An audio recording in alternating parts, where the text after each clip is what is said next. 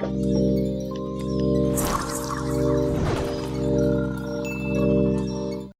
true. The Force is strong with this one. Force, the Jedi. All of it.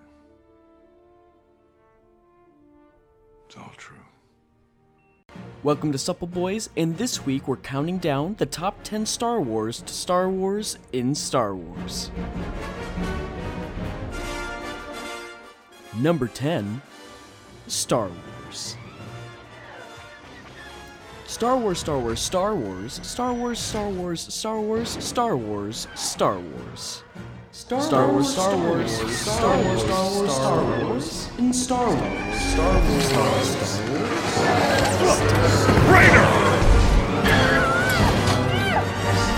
Star Wars, Star Wars, Star Wars, Star Wars,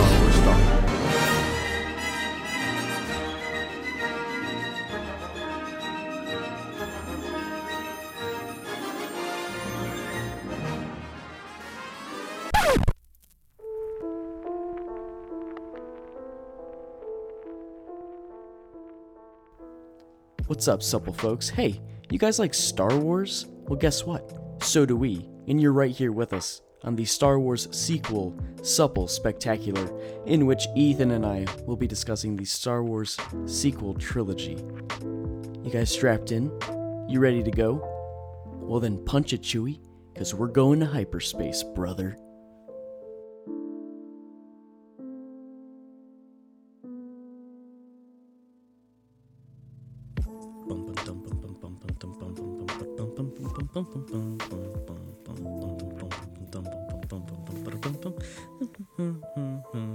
I love Star Wars. Do you love Star Wars? Oh my god, I walked into this room and I'm like, what is a full orchestra doing in, in my podcasting studio? And oh, is that Mr. John Williams? Everybody, our guest for the week, John Johnny Baby Ugh. Williams, I'm a big fan, man. How's it going? and he gets on the mic and he's the oldest man alive, and he says, Oh, he's so old. "I've scored nine Star Wars films, Have you have you seen any of them? fuck no." John Williams, if you're listening, I want you to know, dude, Spotify told me I am in the top 1% of John Williams listeners. So Fuck if yeah. if that is not dedication, I love me some Star Wars soundtracks in my life.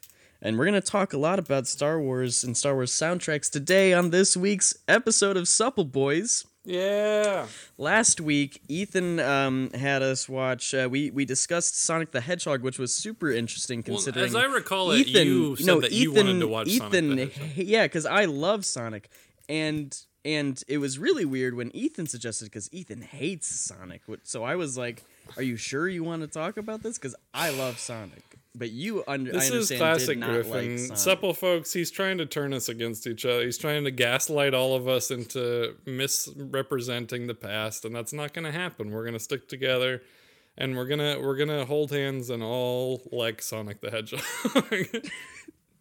oh, so you've come around on it, oh my god. Can we move on? you bastard. You bastard. That's a double standard, you piece of shit. You can do it to Mm-hmm. me, but I can't do it to you. this is bullshit. You just gotta find your own Boys. bit. Not that it was a bit. Uh, it's Walked yourself into a corner on that one immediately. All right, folks. Listen, we've talked a lot about how much we love Star Wars already. You know that. Uh, hopefully, you guys like Star Wars too, because this week we're actually talking about specifically uh, the Star Wars sequel trilogy. Have you heard of these? It's crazy to say that phrase, the sequel trilogy. And that's kind of where I want to start this week's conversation.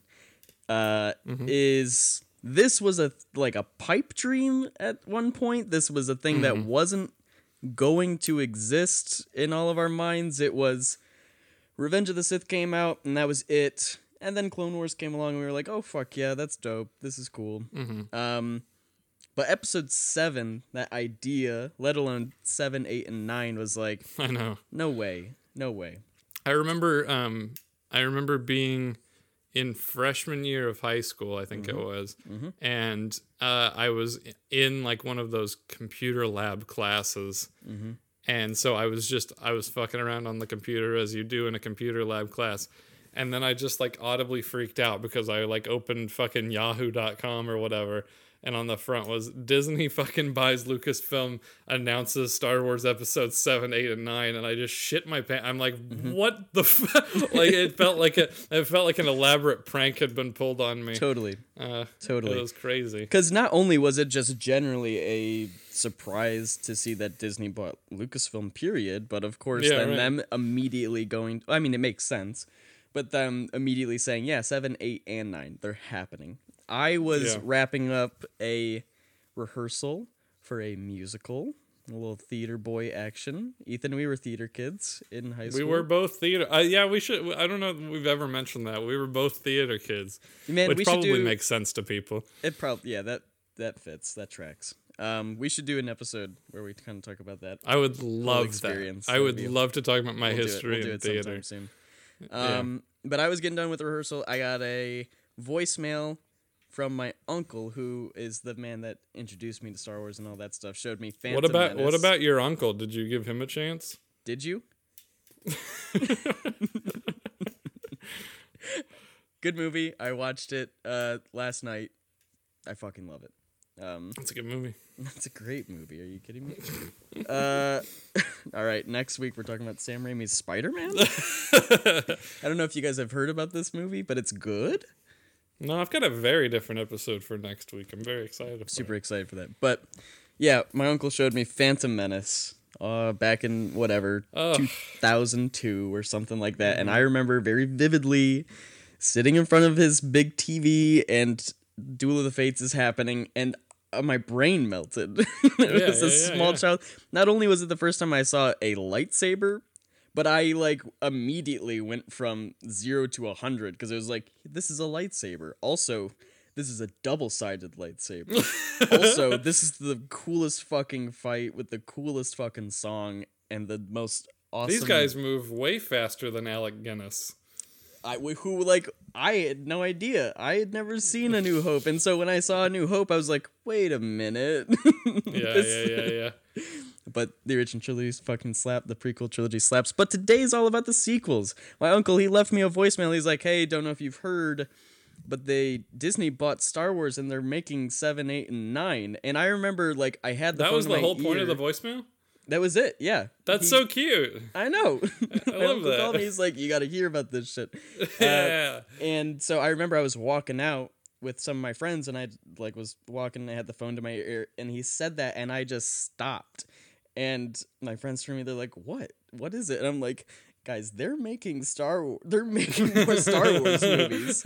And they were like, "Who gives a shit?" And I'm like, "Who gives a shit?" because that was a very interesting time in Star Wars, I feel like where it I mean, during the prequels it felt like it wasn't super cool to like it. It wasn't mainstream like it is now. Um, Uh-huh. At least it didn't feel that way. Obviously, it's popular, right? Made a fuck ton of money, and everybody's wearing the shirts. But it was still like part of that nerdy niche culture that was mostly prevalent in just like those early 2000s superhero movies, and that was pretty much it. Isn't that weird that Star Wars isn't nerdy anymore? Like it's Star just Wars, it's everybody almost like loves Star Wars. like it, yeah, because like if you if you made like a movie or a TV show and you were trying to like characterize somebody as a nerd, making them like a Star Wars nerd isn't like enough.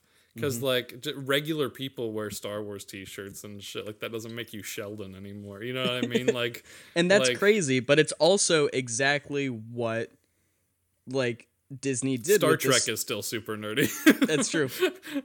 yeah, But that's exactly what Star Disney Trek, did but, with this yeah. trilogy, right? Was make it super accessible and everything. Mm-hmm. And we'll get into that because we're going to talk about each one of these movies uh, sort of succinctly and and talk about them just a little bit, just to talk about them because we like them. Uh, I don't know if you guys Mm-hmm. have heard, but uh, these movies are pretty good. depending on who you ask. Depending on who you I ask, was, that's I was listening to a podcast the other day and somebody offhandedly referenced J.J. Abrams. Uh, and they were like, "Well, he killed Star Wars," and I was like, "Did he though? Did he?" Because Like, it's kind of the most popular thing in the fucking planet right now. I don't think he did. Um, we'll get into it because I think we have a little bit of a history of maybe turning some people's uh, minds around on a couple of things. Yeah, yeah, web hope so. stands for life. Some people don't Mm-hmm. love the Amazing Spider-Man films. We do, and I think Mm-hmm. we've brought up a couple of points that have made people at least reconsider it, and that's fine. And but also as well as Spider-Man Three. you can like what you like and you can also dislike what you dislike of course That's is the true. other side of that so we're talking If about the star wars asshole, yeah. And don't be an asshole please and don't Yeah, hurt right. people um just love brother uh star wars it's good let's talk about the sequel trilogy up first ethan the force awakens episode 7 Oh my god. I can't even talk about this movie without having a big old smile on my face. Dude, Black Friday 2014, that teaser trailer dropped. First off, we should say, even before the teaser trailer, the title reveal. And I was like, Yeah. ooh, ooh, The Force Awakens. It's so a good mysterious. it's got so much behind it. What what does it mean? Awaken? Has it been asleep? What does that imply? Ooh, Right. so much intrigue surrounding that title. It I love that new title. too. Yeah. And then that teaser came out, Black Friday 2014. I remember it very vividly.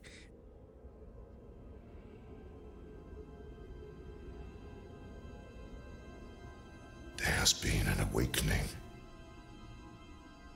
Have you felt it? It was in the middle of a real shit tier time for me. It was actually when you and I were getting super close because I was having a Mm-hmm. Real rough go at it in my personal life, and you were so far removed from it that I was like, I gotta talk to my buddy Ethan. And Yes. uh, he'll be able to not be any sort of bias about it. He can tell me if I'm fucking up or if other people Yeah, are that being was cool. And now we're here, and we're best friends and supple boys and creators, and it's the fucking best, and I love it. and I Fuck love you, dude. Love you and Force Awakens. I love Force Awakens. That That was a crazy time. Everybody was fucking talking about that trailer. I had teachers pulling it up on their fucking smart boards. That was Mm. I- the biggest thing in the world. I remember like because that was a couple of years after the announcement. That's 2014, 2012 Mm-hmm. was the announcement of it. So a couple of years like it'd been announced and we knew it was happening, but we had no idea about anything about this movie. And then suddenly the teaser was there and I was like and that's when it all became like real because even though they said they were making it, something about it, it there wasn't tangible, right?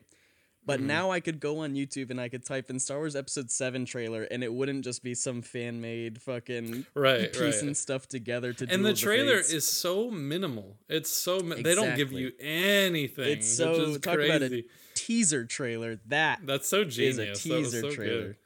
Yeah, no, Mm-hmm. JJ like that's a hundred mystery box stuff. Like, ooh, look at this droid. Uh, There's Yeah. been an awakening. Have you felt it? All right, you can take a peek at Han Solo, but just for a All second. right, just a little tiny peek at Han Solo. No, no, fuck Han Solo. How about the crossguard saber? Uh, in Yeah, in that, that, was trailer, the biggest deal to me. Yeah. and then, and then.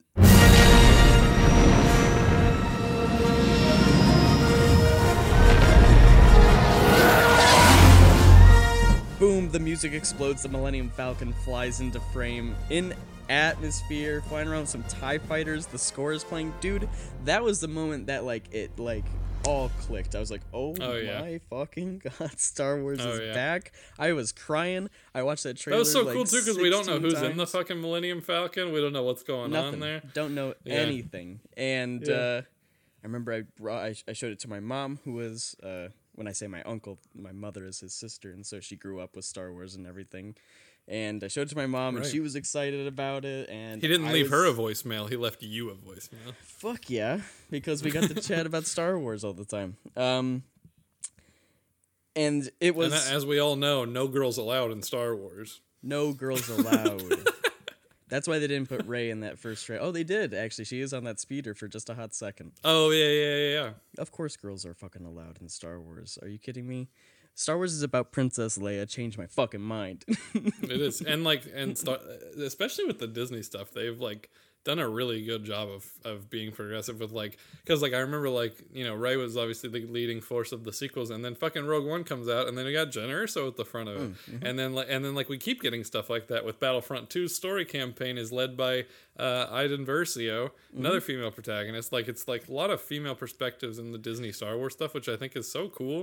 Um, Absolutely. because that's that was a really important element I think in de-nerdizing the whole thing was having like was having like realistic female uh, characters because like you obviously had Princess Leia in the originals, but you Mm-hmm. also had a lot of Twi'lek ladies dancing around, and yeah, you know, like you Yeah. needed some like real women in the in there. Yeah, No, totally. And and um Force Awakens, so like kind of getting into it a, a little bit more. Of course, everybody's talked to death about how it borrows a lot of its narrative from a new a new hope, a lot of those sort of plot points very similar.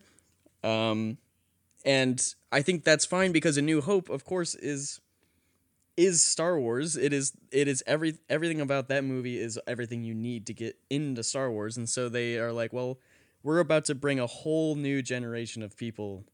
Like I say people, not even just kids. Obviously, main focus on on children. But people, right? Like I um when this movie came out, uh my girlfriend at the time had never seen any of the Star Wars movies and Right.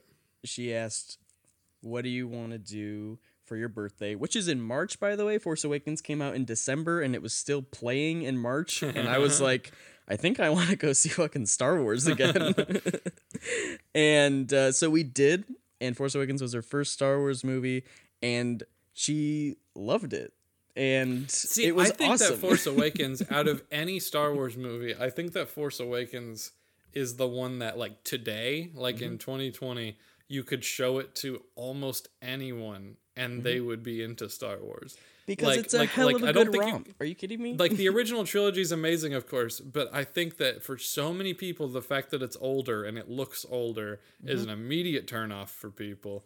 Um, the prequels are are are, are co- a bit convoluted uh, comparatively to the Force Awakens. Like they get they get kind of complicated. There's a lot going on, Mm-hmm. and uh, and also you know the people might not connect with the acting and stuff like a lot of people with the prequels. Force Awakens though I think is the perfect entry point into Star Wars, Mm-hmm. and it is so lovable, and everybody in it is so lovable, and it's so exciting. And I like I think I fucking challenge somebody to not like the Force Awakens at all. and a lot of people did because it made two and a half billion dollars. That's what it was. That's what it had to do. Yeah. exactly, man. And so the fact that it's so similar to A New Hope is like, yeah, because you want to capture that Star Wars magic, right? Uh, Yeah. But you want to sprinkle in some new stuff too, of course, because we're trying to tell a whole different story.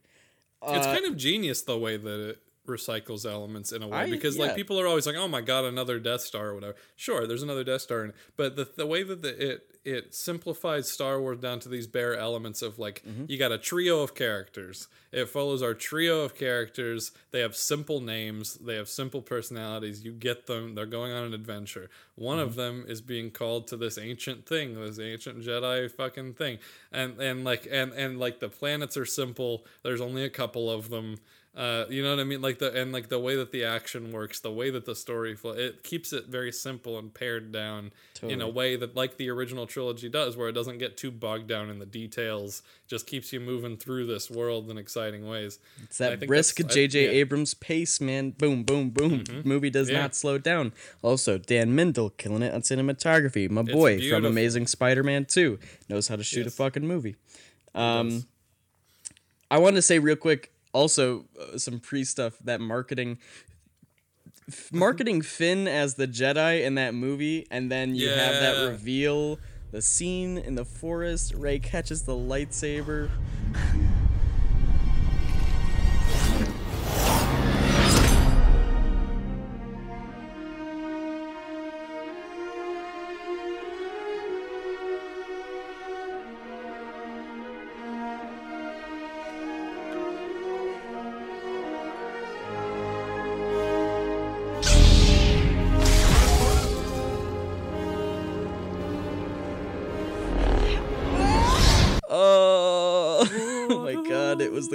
Shit in the world, dude. It was the coolest shit in the world. And I think a lot of people saw that that coming. I mean, Rey is Yeah. like clearly the focus when that poster came out. Yeah. Everyone was like, "Oh, Rey is the main character." And this stuff with Finn is a either a fake out or b the main character just isn't a jedi and i thought that for a little while leading up to it and i was super interested in that but then they were like nah fuck it rey's a jedi and i was like okay dope that's Yeah. sick uh, because Yeah. daisy ridley is phenomenal and rey is Daisy. Ridley is such a fucking great lady, leading woman, and Rey is such an awesome character. And just exactly the shot in the arm that Star Wars needed. Like she Mm-hmm. like you could just watch a million Star Wars adventures with Rey. She's endlessly just captivating. It's awesome. Hell yeah. And you know who else is fantastic? Is a man by the name of Adam Driver, and he plays. Oh, plays have you heard of him? Kylo Ren. oh um, my god. I love that the movie, which is interesting for JJ, the movie is kind of not super involved with who is Kylo Ren's parents. Very quickly, it's just kind No. of tossed out there that it's Han and Leia's kid, and I'm like, okay, Mm-hmm. cool. And then we can get into some more interesting stuff with the complex that is there between Han, Leia, Ben, and Luke, right? Because then that is brought up, and that's what you can kind of think about. Then, of course, that gets explored in the sequel. Uh, Oh, yeah. which we'll talk about in just Real, a second. real quick, Kylo Ren is my favorite Star Wars character, flat out. You know, in the entire. Listen, series. man, that makes sense. He is he's a, like phenomenal performance by Adam Driver. Uh, I think he's, got the best super- performance in Star Wars. I think Yeah. he's the most complicated character. I think he has the coolest Mm-hmm. iconography. Like, yeah, he's just he's my favorite. He's he's endlessly fun to watch. Absolutely, and and fun is such a. It's interesting to use the word fun because a lot of the times he's like screaming and mad and know. upset, and then other times super quiet. Blow that piece of junk sad. out of the sky. I fucking love that scene so much. Me too. and uh, it's so interesting to see his character. I mean, the whole uh, trilogy does a sort of boomerang sort of thing, right? Where we start Yeah. with this like nostalgia fueled, just like action adventure romp, right? Then you have the Last Jedi, which of course is not that. no, it isn't. and then the Rise of Skywalker happened, and it was like J.J. Abrams is back doing more crazy action adventure shit. Yeah, yeah. Crazy. And so his character in Force Awakens. God, this episode's gonna be so long. There's so much to talk about. no, no, no. We're gonna try and breeze. We're gonna try and breeze through it. Um, this character in Force Awakens, I love, is like he starts off. He's very angry, right? Most Yes. that's his sort of main trait.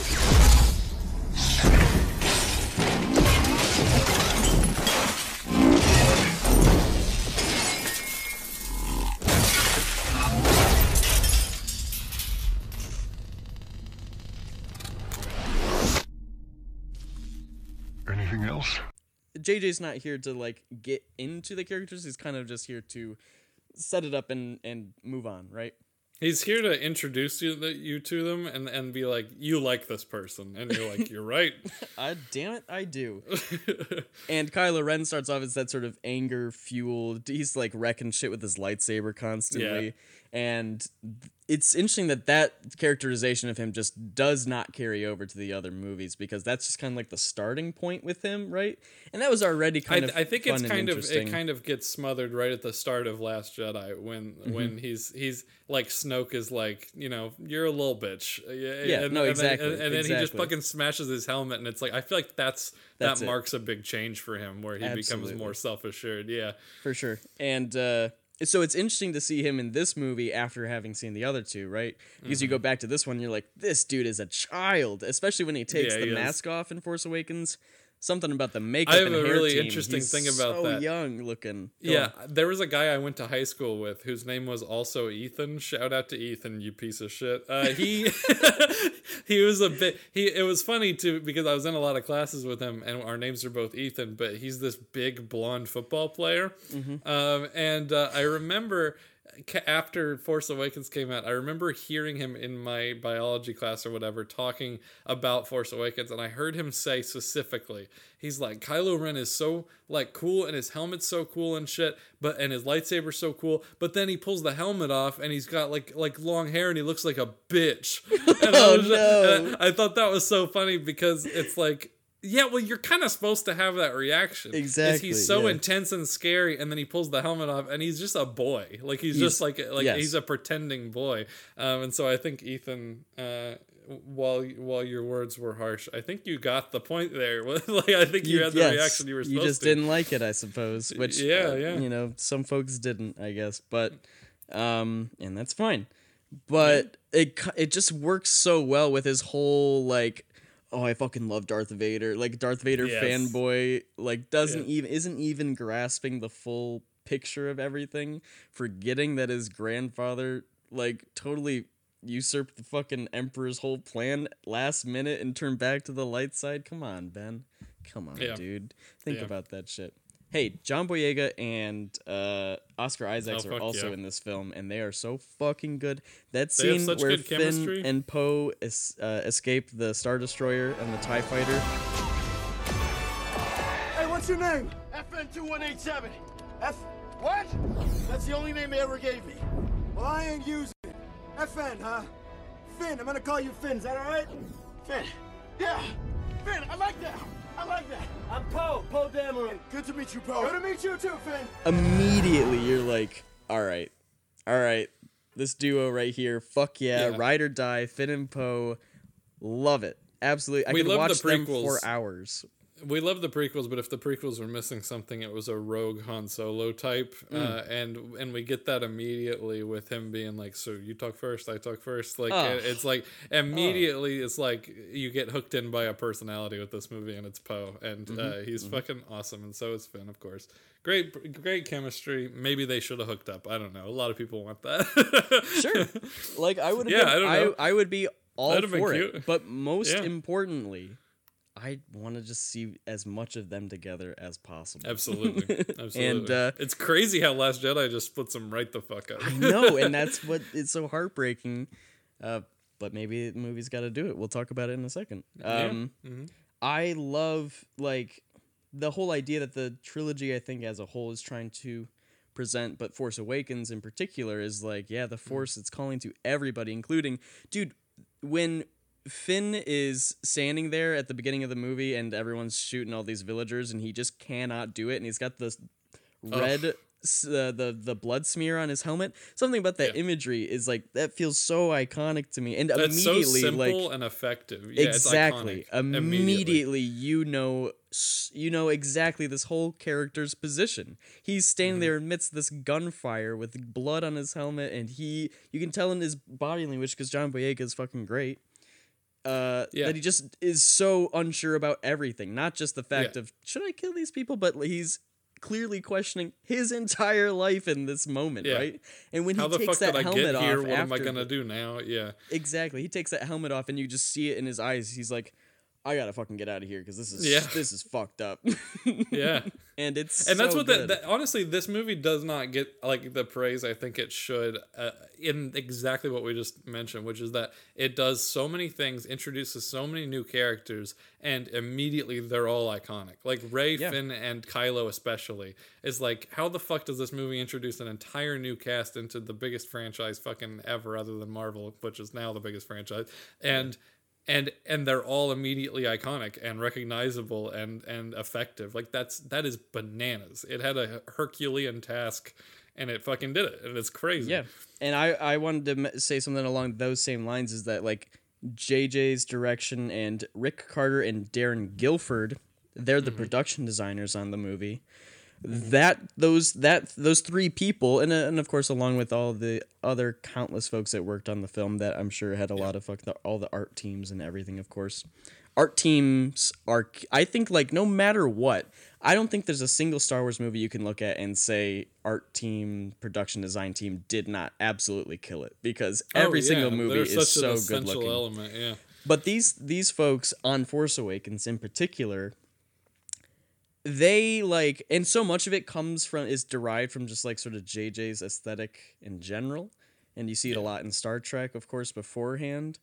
But so much like they designed period just modern Star Wars, like what what Yeah. Star Wars looks like from 2015 on, Yeah. right? Like Star like it's it's got to it's obviously very very influenced by the original trilogy, of course. Makes sense. Mm-hmm. It's a sequel to the original trilogy, so that tracks and the prequels are a prequel so they can look totally different and they did and it was that's a awesome. good uh, that's a good little point too is it was so exciting just to see what star wars looks like uh, so many years after Exactly. ori- it's like oh i'm back in the world what is Mm-hmm. it like now and that, that yeah that was so cool And so like those Star Destroyer designs, like you know, you get into there the first order, it's got like all that blue lighting and everything. yeah yeah yeah Um, so much of that is just like it's beyond the movies, right? It's you go to Galaxy's Edge and that's what shit looks like, right? Mm-hmm. And you think of all the stuff that they're kind of developing and you kind of first you go to that. Like this movie changed the way Star Wars looks right now, right?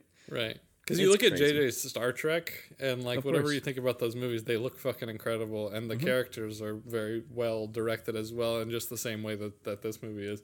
But you look at like his first Star Trek, and it's like it's very easy to see to track from that movie to this one, like his visual uh, Mm-hmm. style. But then it's like his visual style mixed in with the original trilogy in such a magic way, where Mm-hmm. it's like it's got the kind of handmadey, lived in feeling of the original trilogy with that lighting that he fucking. That I don't even. It's like it's hard to. But there's like a quality you could easily point out which is the J.J. Abrams out of a lineup of movies. And I remember a lot of people making lens flare jokes and whatever. There are some lens flares in this, but they're super effective, like when the Starkiller base lasers going by. Yeah, totally. Um, Kylo and everything. Yeah, like I think- JJ's. Fucking I definitely phenomenal. think, and and JJ has acknowledged this as well that Star Trek was a lens flare too far, probably, uh, because his I whole don't idea. know about that. Like people say that, but like the way that that movie looks, like, is so was so mind blowing to me when I was younger. Not to get too deep into Star Trek, but just Mm-hmm. The way it looks is like these fuckers are in space. Like this looks like like it. It looks like you're fucking in another world. Like and Mm-hmm. Yeah. the lens flares are a huge part of that. I think. the the quote that JJ has is that he like the idea was just that it's the future and everything is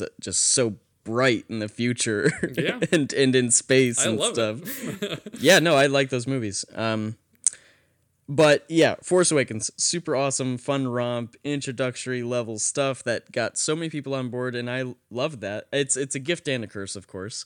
Um, you get a lot of folks that are being introduced to Star Wars, and they love it just like us, and it's awesome. And then you got a lot of fucking idiots that are I just understand. I shit understand people nonstop in the being like, "There's not enough new stuff here as far as plot." I get Mm-hmm. that, and I'm fine with that.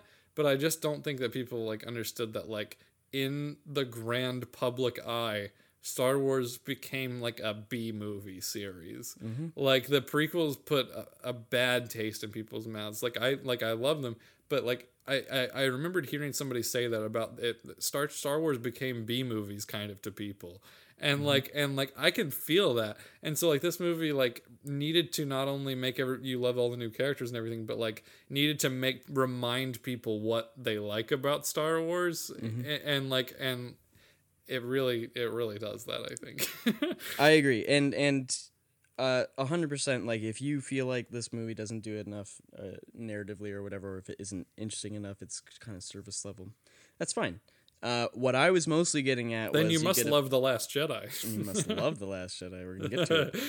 What I was mostly talking about was you get a lot of fucking racist and sexist and shitty people Oh, because yeah, they're bad. Exactly, right? The teaser trailer opens with a black stormtrooper. Uh, and it's fucking sweet. And then you get a bunch of people just being assholes in the comment section. That was so weird. Like, was there ever any evidence that the stormtroopers were predominantly white? Was there any kind of?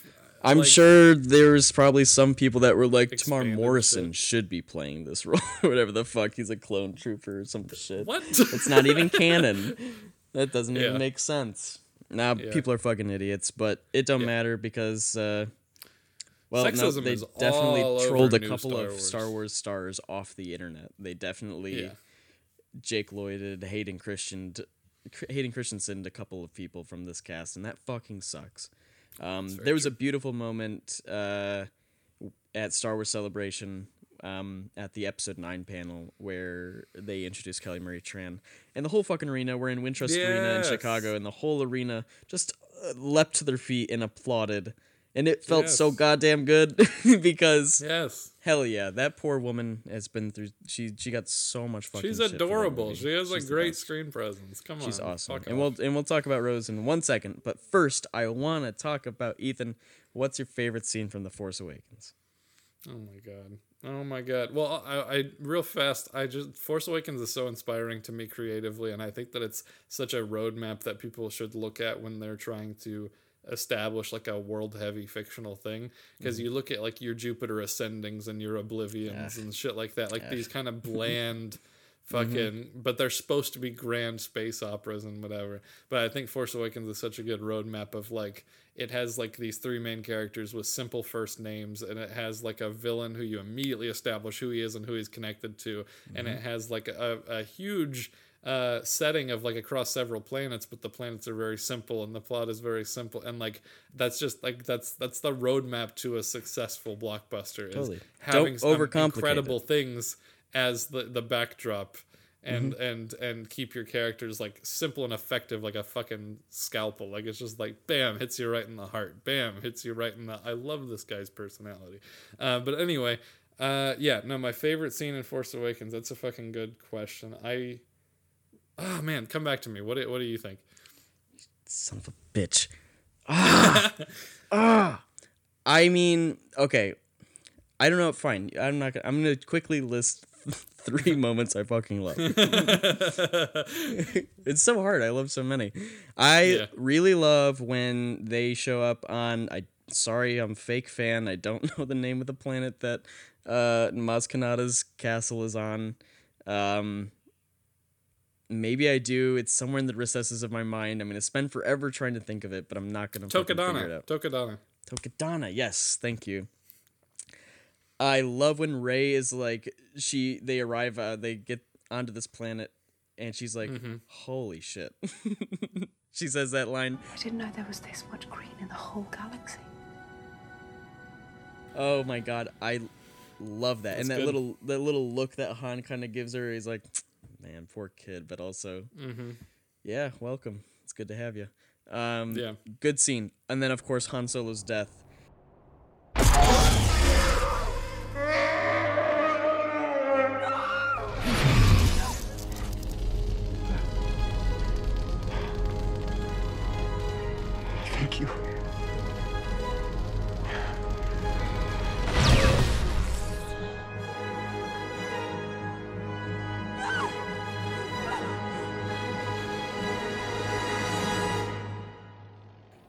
Adam Driver and Harrison Ford are just so fucking good in that scene, and the way that they uh, parallel that in the Rise of Skywalker, we'll get to it, is so fucking good. But when Yeah, I think- when yeah. Harrison Ford puts his hand on his son's face, literally like he already knows he's dead. The lightsaber's in his chest. He knows his son just murked him, and yet Mm-hmm. he's just like, uh, one last little like son, I love you, Yeah. and he's out. Oh my god, is that good? Uh, I- and I- then I I, totally mean, agree. there was something super, super, super. I don't know what else to say. Magical feels like the perfect word for it. When Rey catches that lightsaber, the theater fucking exploded, dude. it was awesome because she catches it. Daisy Ridley's giving a phenomenal little, super nuanced like look on her face of just like, "What the fuck am I doing? Yeah, doing?" right. and Yeah. Kylo Ren, Adam Driver is like, "What the fuck are you doing?" Oh, and then they have a dope lightsaber fight, and it's so fucking good. When you said you had three scenes, the two of what you just pointed out popped into my head. Yeah, of course, Rey Mm-hmm. catching the saber and Han's death is so brilliant. Like the performance from those two actors is so good. And I, Kylo, I'm talking about how much I love to watch Kylo. His thank you to Han at these, thank you. Like it's like fucking so good and nuanced and just like Uh, fucking so much movie packed magic. into it. So that's a magic performance yeah Mm-hmm. and and so that's a brilliant so aside from those two uh my favorite is probably uh the scene that introduces han where Hmm. the two uh the, the two people that he fucking owes money come in I spent that money. Kanjiklub wants their investment back too. I never made a deal with Kanjiklub. Tell that to Kanjiklub.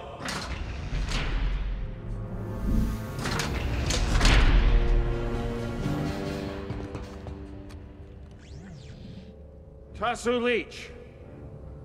Good to see you. Oh, so um, because like I that that scene is so like epitomal Han Solo and he and I cannot believe how good Harrison Ford is in that movie because mm-hmm. he was fucking phoning stuff in for a while and he fucking brought it. I don't know if it was the dump truck of money they they they delivered him or what, but he's fucking Han Solo again and him like being like uh, just like he's like looking back and forth to the two groups of guys on the other side of the bridge, and then he fucking lets the rathtars loose on him. That's what so was good the and so second fun. time? Yeah, Such what was the second line. time? Larry Kasdan's in here helping out with the script. That's so fucking Yeah. good. It's really good. That that scene feels so much like oh, we're back in the Star Wars universe after so many decades. Mm-hmm. Okay, Um, so but yeah, also all those magic moments. But also the scene where we meet Leia again and her and Han have their little moment together. God damn it! And she's so like good. new jacket. And three PO like ruins it. fucking 3PO. Classic 3PO. she's like new jacket and he's like no, the, so no, the same, Same jacket. jacket. New change your hair. And then in the last Jedi Leia's like I know what you're going to say.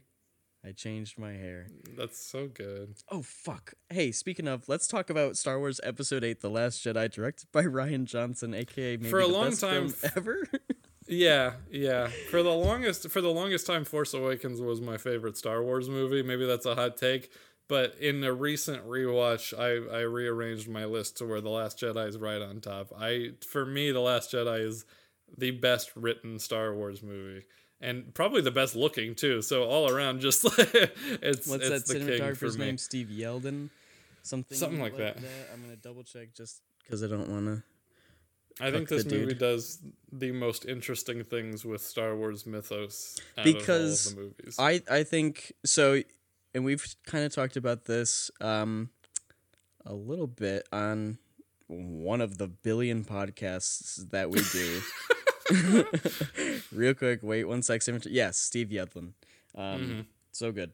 Um, when I first, I was kind of in that camp when I first saw The Last Jedi. I mean, I was having a bad day the day I saw The Last Jedi. Yeah, And right. so, and I was in the front row when I saw it. oh fuck that. front row of an IMAX screen. So it's massive. And I'm just like, uh. but uh, I was, I came out of Last Jedi and was like, because I felt so. You're coming off of Force Awakens, this nonstop action blockbuster of a movie, right? And you go, you spend years thinking about Episode Eight. Bad move right there. Just see the movie when you see the movie, um, and it's Episode Eight, right? Yeah. It's the same sort of uh, way that it, in the way that um, Empire is a sort of antithesis to A New Hope in the way that A New Hope is all about these heroes coming out of nowhere and fucking blowing up the biggest thing in the galaxy, the biggest threat in the galaxy in like a couple of days and they're on top and they have a great awesome celebration at the end and it's beautiful. And there's no there's no really scary things. Ben Kenobi dies, but like, you know, he's still with Luke in the afterlife through the force, whatever. It's fine. He's more powerful than you could even imagine. Yes. Uh, and then in Empire, it's like, uh, okay, so none of that matters because the Empire's still here and they're still fucking shit up. And also, um, everybody's in trouble. Han Solo gets frozen in carbonite. Darth Vader's Luke's Yeah. dad, and everything's fucked at the end of the movie. Yes. and so, in that same sort of sense. And by the way, if you're interested in the aftermath of that shit, check out Charles Soule's Star Wars comic that's going on right now. Our buddy yeah. Charles Soule is fucking killing it with a post Empire comic book series. So anyway, good. continue. So good. Um, very, very excited for Light of the Jedi. I'm upset that it got God it had damn. to get bu- pushed to uh, January. Uh, but it is what it is. Last Jedi being the antithesis to Force Awakens, not just in the fact that it takes a lot of the mystery boxes that JJ sets up and says they don't matter, or or your your answers to these things they don't matter. Snoke does not matter, and, and, it slows everything right. down. Exactly. So not only is it an antithesis in a narrative sense, but in an actual filmmaking sense, it is Yep. the exact opposite of Force Awakens. Yeah. There's no, there's not as many like you know quick snap zooms and fucking flying Yeah. around everywhere. The camera a lot of the times is like locked, and the movie is slow and methodical, and people are taking the time to breathe and talk. And not to say that Force Awakens is at fault for not doing those things. And obviously, Last Jedi is not for doing them. Uh, and so for a while, I didn't know what it. Uh, I couldn't really figure out why it was that I didn't like Last Jedi because I remember thinking I love all this stuff, and that's a lot of stuff, but I don't like these elements of it. And for a while, it was because I sat here thinking because this just doesn't flow with the other stuff, the Luke, Rey, Kylo stuff, I always adored that. Mm-hmm. And then the other stuff, I was like, it doesn't feel like it feels like it's kind of drawing attention away from it. And then after literally like because I kept coming back to this movie. I would just keep putting it on and all my friends were like, "Why are you doing this? Don't you not like this movie?" And I was like, "No, but there's something here. Why like I'm drawn to it." Uh, it has where Force Awakens has a rewatchability because it's so fun and fast paced and you could sit down anytime and watch it. Last Jedi for me was like I kept coming back to it because it just kept giving me shit to think about in yeah, terms totally. of Star Wars. Totally. And Yeah. it took me a couple of years to realize that that's what I, that's the experience I was getting out of the movie, right? Um, and so There's not a lot to think about with Force Awakens. There's just a great experience to be had. It's just a but Last time. Jedi makes you makes you ask yourself a lot of questions about Star Wars. Exactly. So that bit right there, what you just said about Star Wars, the way that Mm-hmm. this movie is sort of a metatextual sort of thing about It is, what it is itself, Star Wars. and that's crazy. That is crazy. That's nuts. Um, talking of a, a lot about like what is important in Star Wars, who can be involved in Star Wars, and that's exactly what I'm getting at with like I used to be like Canto Bight. Feel like this doesn't really fit, and it's kind of is jarring to the pacing of the movie, and maybe I still have some qualms with the pacing of it. Um, uh, maybe some of the tonal elements of it all. But then I stopped to think about like, all right, well, what are they talking? They're talking about like child slavery and animal abuse and war profiteering in a Star Wars movie and Yeah, right. capitalism being the worst. And I was like, The movie's wait a like, what is the what is the Force, and does it should it be a, like this dual thing? Are the Jedi any fucking good at the, what they did ever? Exactly, Uh, are are the Empire or the Rebellion good or evil? Are there are, Exactly. Like, uh, yeah, And are so- any of these characters actually after what it seemed like they were in the first one? And if they got those things, would they even be satisfied? Like, oh, it just exactly. keeps going and and, Canto going. Bight is so crucial to a Yeah, lot of yeah. those sort of points. Narratively, I I can understand my own my previous thoughts and other people's opinions that maybe it doesn't fit, but thematically, it took me a little bit to fucking get there. But I'm like, okay, but wait, this is like fucking perfect.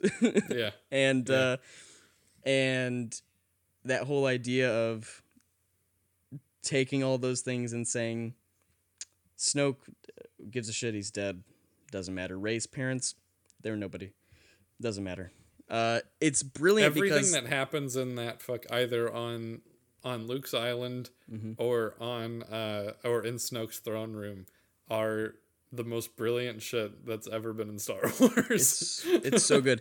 I like a lot of people immediately. I, the, I think the biggest complaint I hear about the Last Jedi is Luke. People saying that they fucked up Mm-hmm. Luke Skywalker and everything. And from the jump, I've loved what they did with Luke. What Oh, Rian yeah. does with Luke in that movie is genius because. Yeah, the first thing I thought when I walked out of Force Awakens is okay, and then Luke gets the lightsaber and he's like, "Fuck yeah, let's go." Um, and then I was like, or what if Luke was like not into it? And then I was Yeah. like, yeah, may- I don't know, maybe. I guess I don't know Yeah. where that movie goes from there. And then the movie was happening in front of my eyes, and that was what happened. And I was like, all right, shit, let's see where this movie Yeah. goes. what Rian does is like really is genius, but it's also brutal. And I think Mm-hmm. that like I think that he probably maybe not to the fucking extent that it was, but I'm sure he anticipated people to react strongly Mm-hmm. to it because Luke Skywalker's the epitomal fucking cinematic hero, Mm-hmm. and then he just tears him down in front of you, and he makes him drink Exactly. fucking titty alien milk sadly as But- an old man, and it- it's just like, look at this dude, this is your fucking hero, and and but then makes him fucking rise from that, and that's fucking genius. exactly. Being kind of like you gotta let go. It, uh, talking to Star Wars fans through Luke, right? It's like you have to let go of those things, those attachments you have. Like you can love them, of course, and that's what the whole end of the movie is about. Is like yeah, is is reveling in all that goodness that is Luke and heroics and all that. But the rest of the movie is all about but let's think about this shit for a minute. Right, Let's be right. human. There are emotions which is what here. the eighth movie in a series gets to do is Mm-hmm. gets to like break it down and be like but hold on like let's fucking talk and Yeah. the movie slows down to just have conversations like you were saying a minute ago like the one between rey and kylo where he's famously swole with his shirt off Mm. it's just this conversation it just goes quiet and they just Mm-hmm. talk for a minute and that's fucking that's that epitomizes the movie is like let, like delving deeper into these characters Um, these characters that were once archetypes luke was just an archetype in the Mm-hmm. original trilogy and now he's like a man who has Exactly. failed and has to Exactly. deal with his failure And of course, as Yo- the scene where Yoda pretty much like lays it out for the audience Mm-hmm. in case you're not keeping track. Yoda just lays out. He's like scene. failure, dude. That's what all of Star Wars is about: is people dropping the fucking ball, like Yes. Obi Wan with Anakin. Whoops. Darth Vader's failing his own son for the jedi the council bulk of three sucked. movies. The Jedi Council sucks. Yoda is like, yeah, man, I don't know. I, I'm sorry. I probably dropped the ball a couple times too. yeah And now Luke is just repeat because that's what life is: is the repeating of these processes that happen. And you Mm-hmm. learn and you grow. especially and in star ex- wars it's like poetry it rhymes It rhymes. I love George Lucas. Me Um, I too. miss him.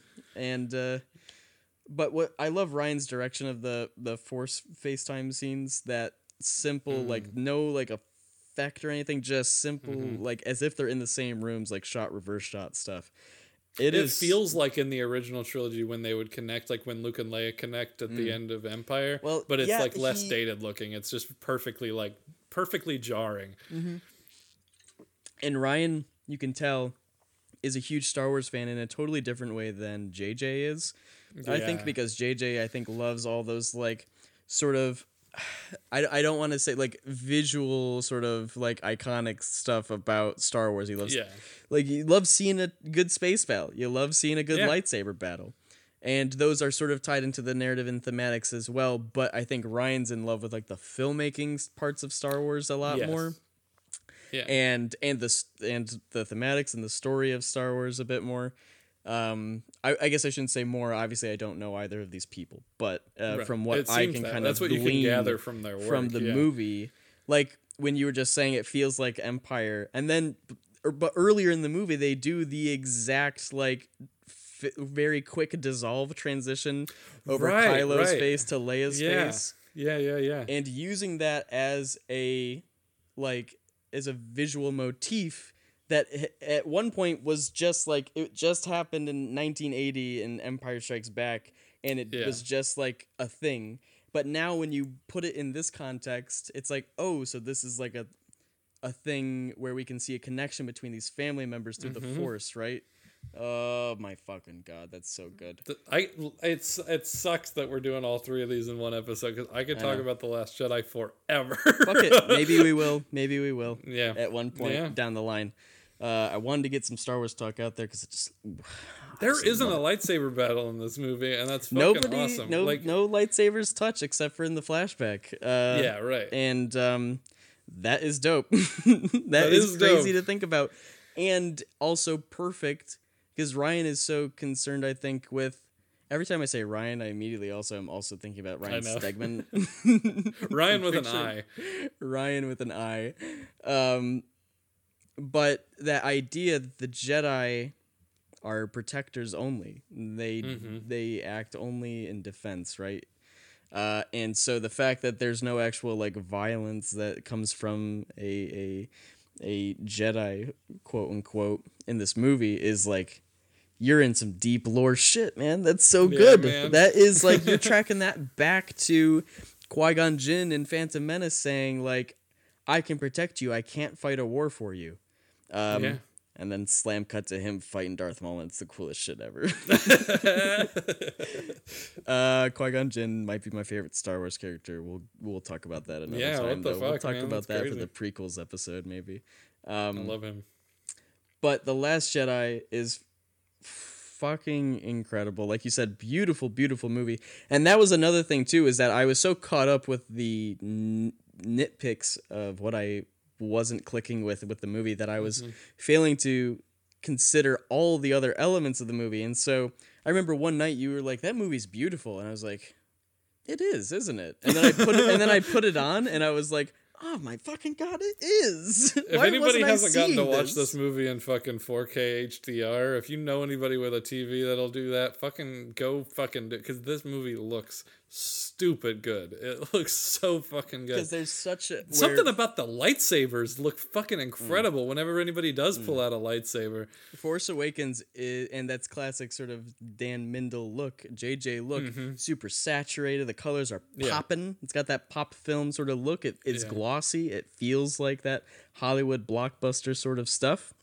Mm-hmm. Last Jedi has such an emphasis on like very neutral tones and Oh, yeah. almost desaturated color palette, except for oof that red.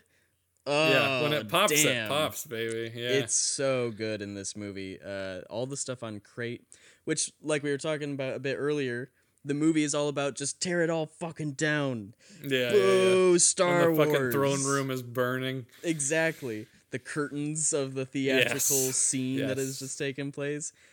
And then you get to Crait, and Crait is basically all about nah, but how about but here's all, here Yeah. is Star Wars. Here it is. I, did- no, I guess people checked out during that bit because they're like, "What do you mean, boo Star Wars? What Exactly, the fuck?" yeah. Like They got- but it's they like got the two third act is like, "Here's your fucking Luke, bitch." It's like, it's exactly like- and literally they he sets it up perfectly. He's like what you think i'm gonna go fucking face down a bunch of fucking at-at walkers with a laser sword? And fans are like it's called a fucking lightsaber okay? And they're like jesus christ luke skywalker doesn't even know the word lightsaber. They fucked this up. And Yeah. then and then at the end of the movie rian's like remember that thing that luke was like fuck that. Mm-hmm. and you're like oh but that would be cool well here it is yeah, yeah, it Here is, it and it is is. cool. luke Skywalker still like the luke that you pictured and loved from before you even saw this movie still shows up at the end of this movie that's the awesome part of it. and it's worth saying that this is by far the best Mark Hamill performance in any Star Wars movie. Like he gets to fucking flex finally, and like, Oh my god, and like it's crazy too, like because like he is, you know, he's good in the original trilogy, but he's very young, Mm-hmm. and and and uh, and he clearly like hadn't done a lot of cr- like you know depthy acting like he gets to do in this one. But then he like went away and just didn't even do live action much over the la- past several decades, Mm-hmm. and he was doing a lot of voice work and shit, and he was just fucking turning into this final form Mark Hamill where he comes back and just fucking rocks the house. It's crazy. and especially when you know that he was kind of in that camp of not loving the the direction Rian was taking Yeah. it, yeah, but he still gave it. what a fucking all. professional. Yeah. Hell yeah! There's a bunch of stuff in that. Uh, the director and the Jedi doc. Um, Oh, it's really check good. it out. Super good.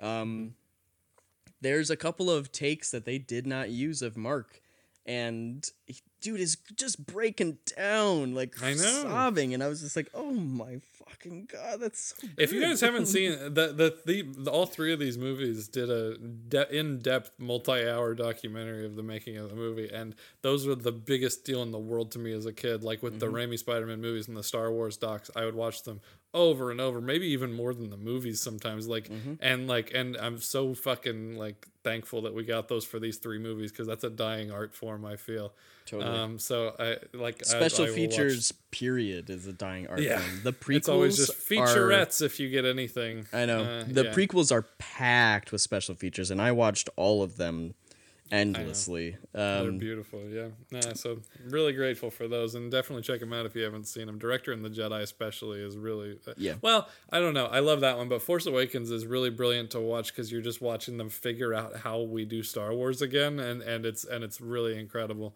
Um, yeah. Ta- that's talk about the way this movie takes the idea of Kylo Ren that JJ sets up in seven, and then says, "All right, let's but let's figure this dude out and Yeah, and his yeah. connection and Rey too." And their sort of whole dynamic because you feel it in Force Awakens, but it's crazy to think that like when we just had Episode seven, we were like, ah, all right, yeah, Rey and Kylo Ren, they're gonna be the hero and villain of this, and then there were some people that were like, there's, but there's like something between them, right? Yeah, and I was yeah. like, yeah, I guess, yeah, you can kind of feel that in that interrogation scene, and Rian's like, oh, you're gonna fucking feel it. you are gonna feel it. These two are gonna click, and Oh, yeah. is so goddamn good because, of course, Rey. If we want to get into some lore here, Ethan. Of course, they got to bring in all the Jedi's as babies during the prequel era and stuff because true. that's the way they can like condition them to like love all the Jedi shit and think that they And be emotionless robots. be emotionless robots. It's bad and you shouldn't do that. The Jedi kind of suck. From my point of view, the Jedi are evil. yeah. Yeah. And Obi Wan goes, mm-hmm. Yeah. That's true. They're just on fucking Mustafar, and he's like, "Ah, you're right. I'm sorry, man. Yeah. I'm sorry. I fucked this up. Let's stop fighting." But your wife But is still hey, dead. failure is the greatest teacher, so we're cool? Heeded my words not, did you? Pass on what you have learned. Strength, mastery, hmm. but weakness, folly, failure also. Yes, failure most of all. The greatest teacher, failure is.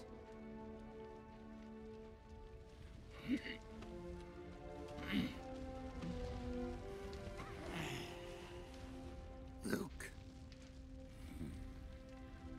We are what they grow beyond. That is the true burden of all masters. The greatest teacher failure is Yoda says in this movie, and Mm-hmm. also they got a real puppet for Yoda, and it's so fucking good. It's so Um, fucking good. but Rey and Kylo Ren in this movie, they're so sexy. They're there's- so they first got off, so much tension. They're so sexy. That scene Yeah. where they touch hands and they're both just like, uh. oh, sorry. wait, yeah, I wait, know, real quick on the lore, the lore side. Of course, Rey, who is you know whatever, late teens, early twenties, whatever they want to say Rey's age is in these movies. Either way, she's much older than any other fucking little kid they brought in to be a Jedi Oh, yeah. during the time of the council. So of course she would be like, wait a minute, this feels kind of fucked up. I don't know if man. I'm into this.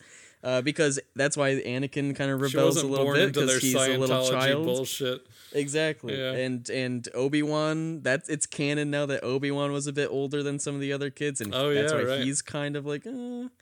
But um, but Rey, of course, it makes total sense that she would be like, I don't know, and Ben Solo's like, yeah, no, of course not. Are you kidding me? Here's here's all my thoughts on this shit. Isn't it kind of fucked My up? dad was Han. My dad was Han Solo. I fucking question everything. Exactly. And so their force connection stuff, when she's sitting there like soaked after her experience in the cave, and that experience is so Yes. unfulfilling and does not do anything for her. Whereas with like Luke and Empire, it's like it kind of stirs him up. He's like, "What the fuck does this mean?" Uh, And Mm-hmm. Yeah. Mm-hmm. it's kind of scary. With Rey, it was literally like she goes in there looking for answers, and like she says, she finds nothing. I thought I'd find answers here. I was wrong. I'd never felt so alone. You're not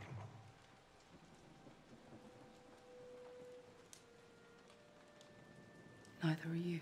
and that's what's scary to Rey. It's a much more personal sort of sort of thing. Everybody gets stripped down Mm-hmm. in in a personal sense and on a grand sense. Like Rey reaches her fucking lowest of the low point where Mm-hmm. she is just lost, and Kylo's the same, and fucking Luke is fucking hopeless, and, and like Mm-hmm. the movie reaches that fucking cinematic low point. point, and then when we get to Crait, it's like the grand low point of the it feels absolutely hopeless. Like this movie strips everything down Mm-hmm. to just nothing so that it can build itself back up, which is really amazing. Yeah, when Leia's standing there, there's that beautiful Mm-hmm. moment where Leia's standing there. They just have like the silence and the wind whistling, and she's got that great fucking costume on. Yeah. the like just feels like we're gonna lose. Wow. She's like, "All right, they're here. Close the doors. Let's get ready to fucking die." I guess. yeah. Uh, yeah. Yeah. um so good but and and of course uh, i'm certainly not the first one. I'm probably it's probably right directly from rian johnson's mouth but that whole design of crait looking like a fucking Ugh. open bleeding wound and then it's of course not snow it's salt just salt in the Yeah. wound. That's what the whole movie is right? It's just constantly Yeah, it really like, is. It really is. like whoa you want that? You want luke to be a cool hero? Boom fuck you. Oh how about maybe i don't know maybe a little more salt in there. Maybe luke tried to kill his nephew. I don't know. Maybe luke's a piece of shit so good so good. Uh, Um, also, though, if you don't get why Luke ignited his lightsaber for a second and then put it away, you're a fucking idiot. Like you would too, you asshole. Like, it's- I don't know. He you look at him was- and you see him was- fucking killing everybody Luke gives a shit about. Like, what the fuck? it was a single moment, right? Like he Yeah. was just like it was like a flash. He just saw everything that Ben was about to fucking do, and he was like, He saw "Uh," the Empire again. He saw slavery over the galaxy again, and he's like, his fucking "No." on. He's like, um, should I fucking? And then, and that's why it's so fucking traumatic, dude. It's so, oh, this movie's so fucking good. Uh, I, you're right. We are gonna sit here and fucking talk about it forever. Rose, I do. Kelly one of the well, one of the, real fast. One of the biggest points that I wanted to bring up was that when because obviously we all know the throne room scene of Kylo kills Snoke and then get the lightsaber goes into Rey's hand and they go back to back and fucking Mm. everything stops for a second and then the coolest fight you've ever seen happens.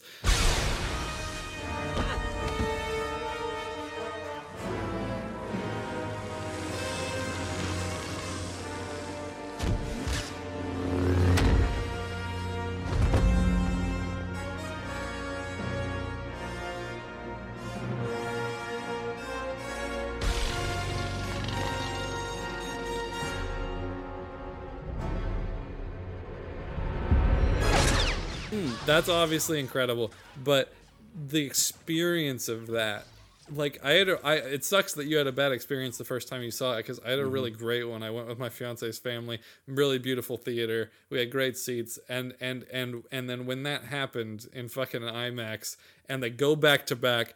That was the most ins- one of the, that was one of the most surreal movie experiences I've ever had because mm-hmm. I never expected that never expected where this movie was going and and it and this movie is so big and everyone in the world is seeing it. And so when that happens and they go back to back it felt like the universe shifted. Like it felt mm-hmm. like that felt like such a massive important moment uh, that uh, in such an insane way that like there was a similar feeling on crait of when it felt so hopeless. I was so immersed in it and it felt like it just felt like the it felt like I was in that universe and just things were were were permanently changing in massive Totally. way. Like eh, this movie fe- feels so personal, and then it also makes you feel like you can just feel the power in this universe shift and change, and like the narrative uh, twists. You just feel them in your fucking soul, man. It's crazy. Like it, it's it's yeah. Ah, I, it is, and I recently have been thinking about uh, like this week leading up to the episode, and I was thinking about it. I was thinking a lot about how I really did fuck myself in that first viewing because Yeah. I I remember like still thinking that that was dope, right? I was like, okay, fuck yeah. that is exactly where I wanted that to go. Um, but also that's like two hours into the movie, and I was already having a not super great time. yeah. I'm getting sweaty thinking about the Last Jedi. What the Oof, fuck? Dude, me too, man. Okay, okay. Kelly Marie Tran as Rose, fucking great. She's got so Really much little like spunk and charm, Yes. and I love her hair. I love the like that moment where uh, DJ uh, tries to like push it down, or Finn, I can't remember, tries to like push it down in the Yeah, yeah, uh, yeah. Imperial disguise, and it just keeps kind of flipping back up. Love the little Yes. that charm. It's so good.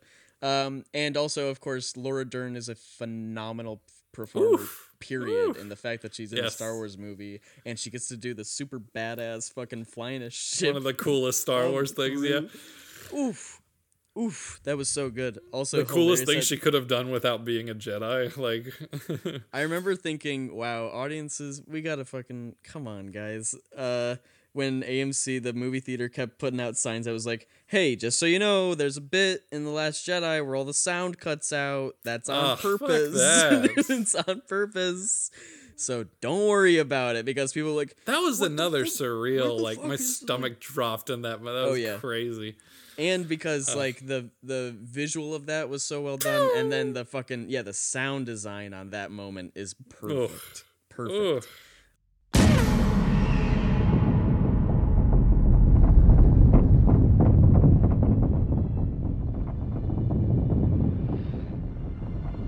I love it, uh, and especially like Force Awakens and Last Jedi. As much as people like to like pit them against each other, because Last Jedi obviously disregards so much. I don't. I don't think it does. I think it's the I think they perfect, like, complement one, each two other. combo. Yeah, no, exactly. they go together so perfectly to form this one really cohesive story because that's the first time we've had Peanut butter and jelly, they're like opposites. Like, Yeah, but, they- but you it- put them next to each other and it's amazing. And especially because that's the first time we haven't had that time skip in between movies. The fact that this Yeah. is all like it's almost one event pretty much, right? Like these characters Yeah. this is all happening to these characters in the span of like a week or some shit, right? Mm-hmm. These 2 movies. And so they feel so com- like they complete each other perfectly and episode 8 ends and it's almost like just the end like that was it Yeah. right there almost is no It is. episode 9 especially that tag with broom boy being so optimistic and hopeful and all about democratizing the force and we're all Yeah. connected we're all involved and that's just the note to end on is that There's a lot of This, Luke like- Skywalkers like, out there. exactly, don't like, gotta be in Rey- a temple. Their whole story continues, sure, and the fight with the First Order continues, but it's always going to continue. What matters most Yeah. is that there's always some other kid out there. The next Rian Johnson was like, I get to make one Star Wars movie, and I'm gonna make the Star Wars. I'm movie. gonna put gonna, all my yeah. fucking ideas in this movie, and he did Yeah, because it's two hours and respect it. Mm-hmm. fifty minutes, and uh, sometimes you feel it. Sometimes you feel it. If you're tired, if you're a little sleepy, don't pop Last Jedi on, man. You're gonna fall asleep, and that's not a bad thing at all. Um, couple other little things I love when Rey is talking about what she can feel in the Force. That's such a beautiful description of the Force when she's editing, showing the death, decay. The, the yeah, it's really good too. Amazing, and also of course Luke Skywalker's moment of standing up to the First Order. That score bit is probably my favorite score bit from Star Wars. Of the That is fucking good. That's actually this week's musical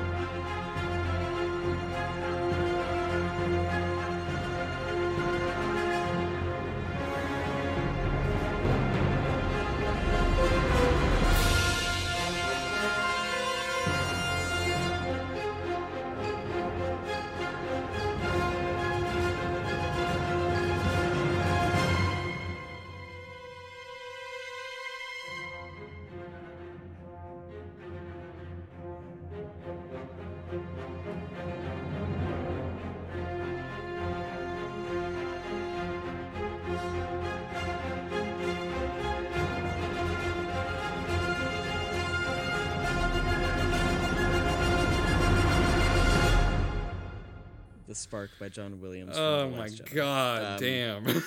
so fucking good. Okay, real quick, real quick. We spent forever talking about episode eight. God damn it! I knew we were gonna. All right, this is gonna be a long one. Okay, favorite scene from Star Wars: The Last Jedi.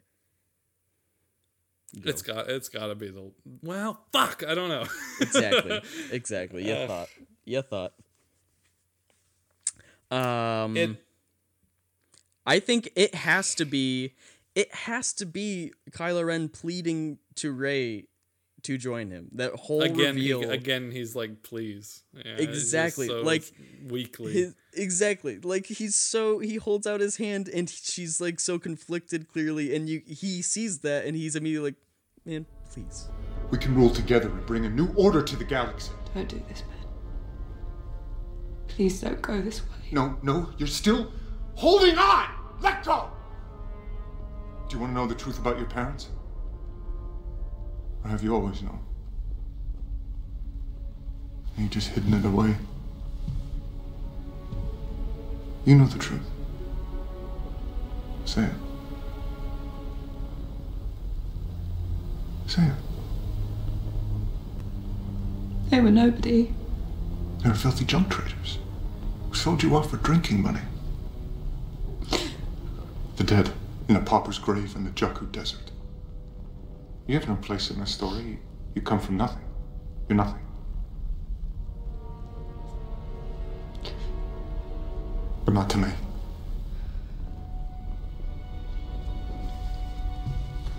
Join me.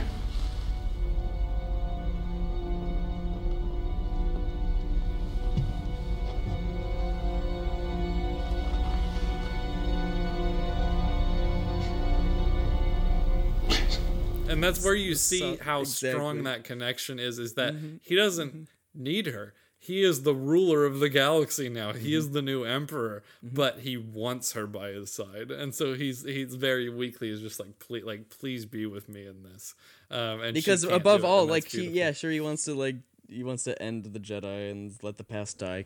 Kill it if you have to.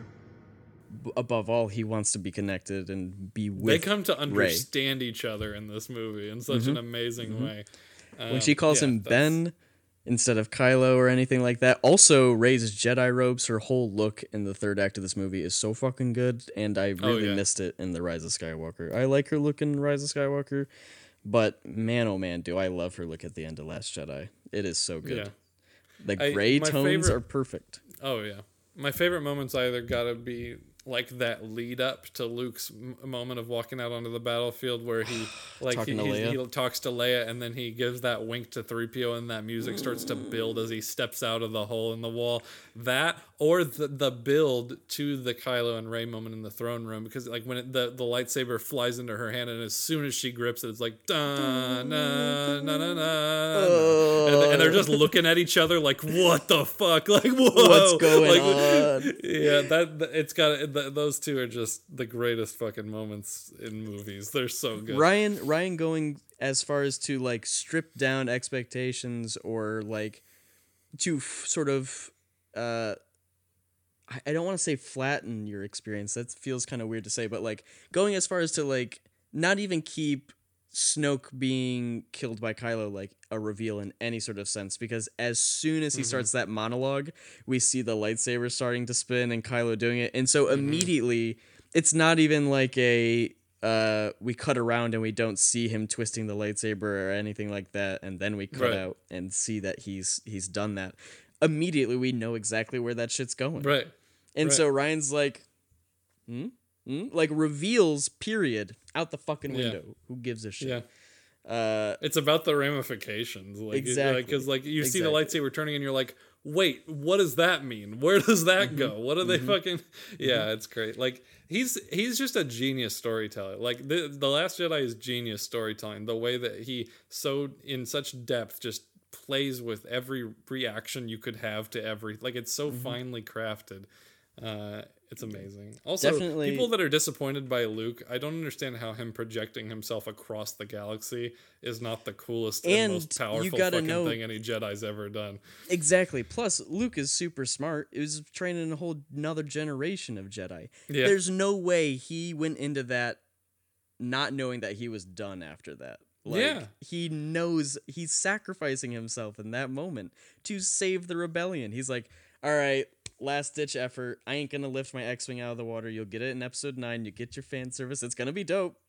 Yeah. But this movie, I'm gonna go out by force projecting an image of myself for several minutes across the entire galaxy. Maybe even do a couple of six spins with my lightsaber.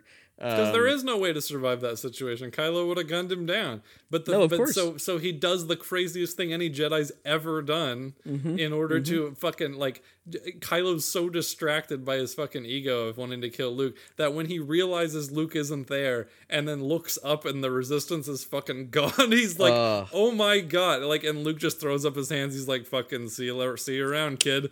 And it's like that is the most badass thing he could have done. That's incredible. Totally. like, did you want him doing flips? I don't need him doing flips. He fucking did it. He saved everyone. And also, he did do a couple of six He did a little already. flip. he did. He did that. Dude, Kylo swung his lightsaber and he like bent down and it like That looks so cool. skims his hip. Yeah. So fucking good, dude.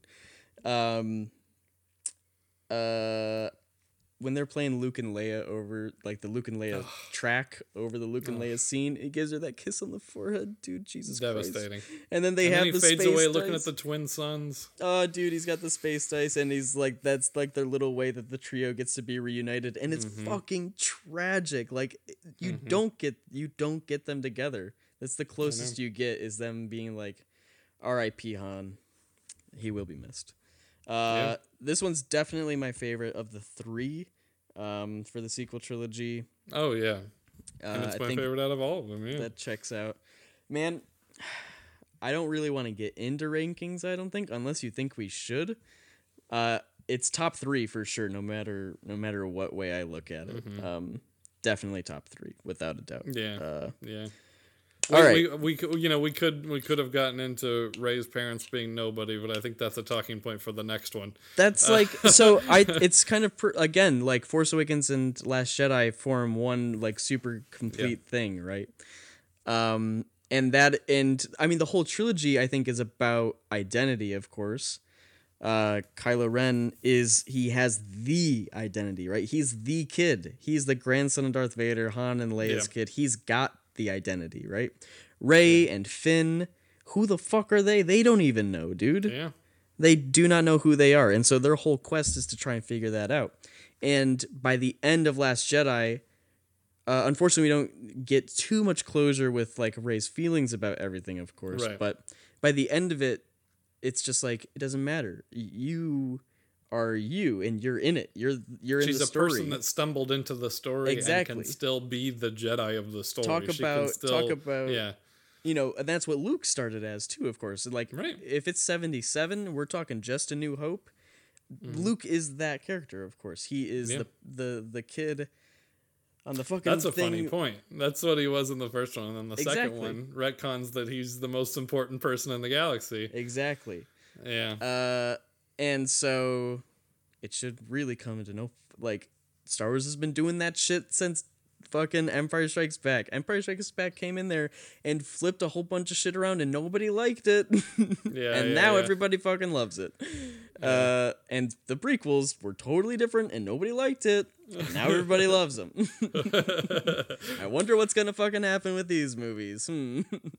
but this movie ends and it's like it doesn't matter she rey represents rey and finn really represent anybody they are you Yeah.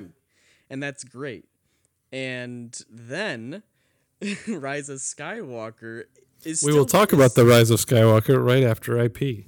Okay, go pee, Ethan. I love Star Wars. Do you love Star Wars? Me too. I love it. Doom, doom, dun,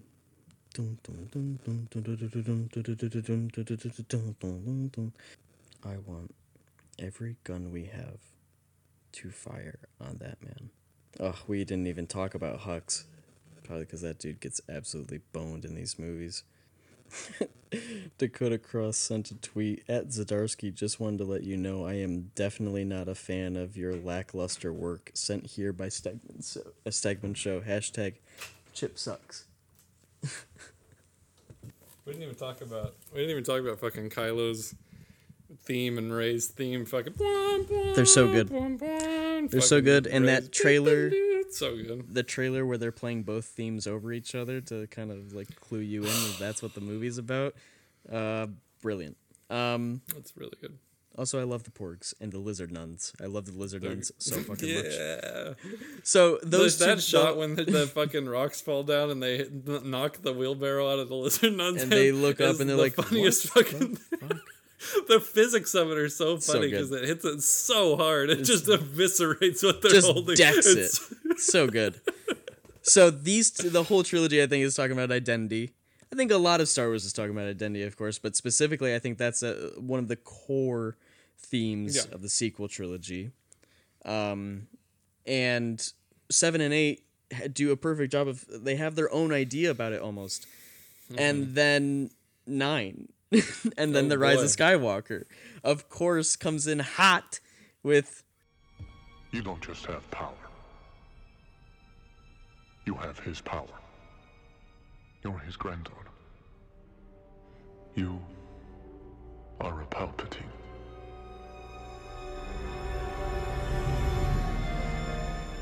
Is is this the worst of the three? Easily. Do we still like it? Fuck Yes. yes. Matt, I think Matt Rosenberg, of course he did, because Mm-hmm. he's the best dude and is a big Star Wars fan. Uh, he, he had a tweet. I retweeted it at some point, and it was like a ranking of all the Star Wars movies, and it was just number one, all the Star Wars movies. Number two, any other movie. and I was like, yep, yep, checks out. There it is.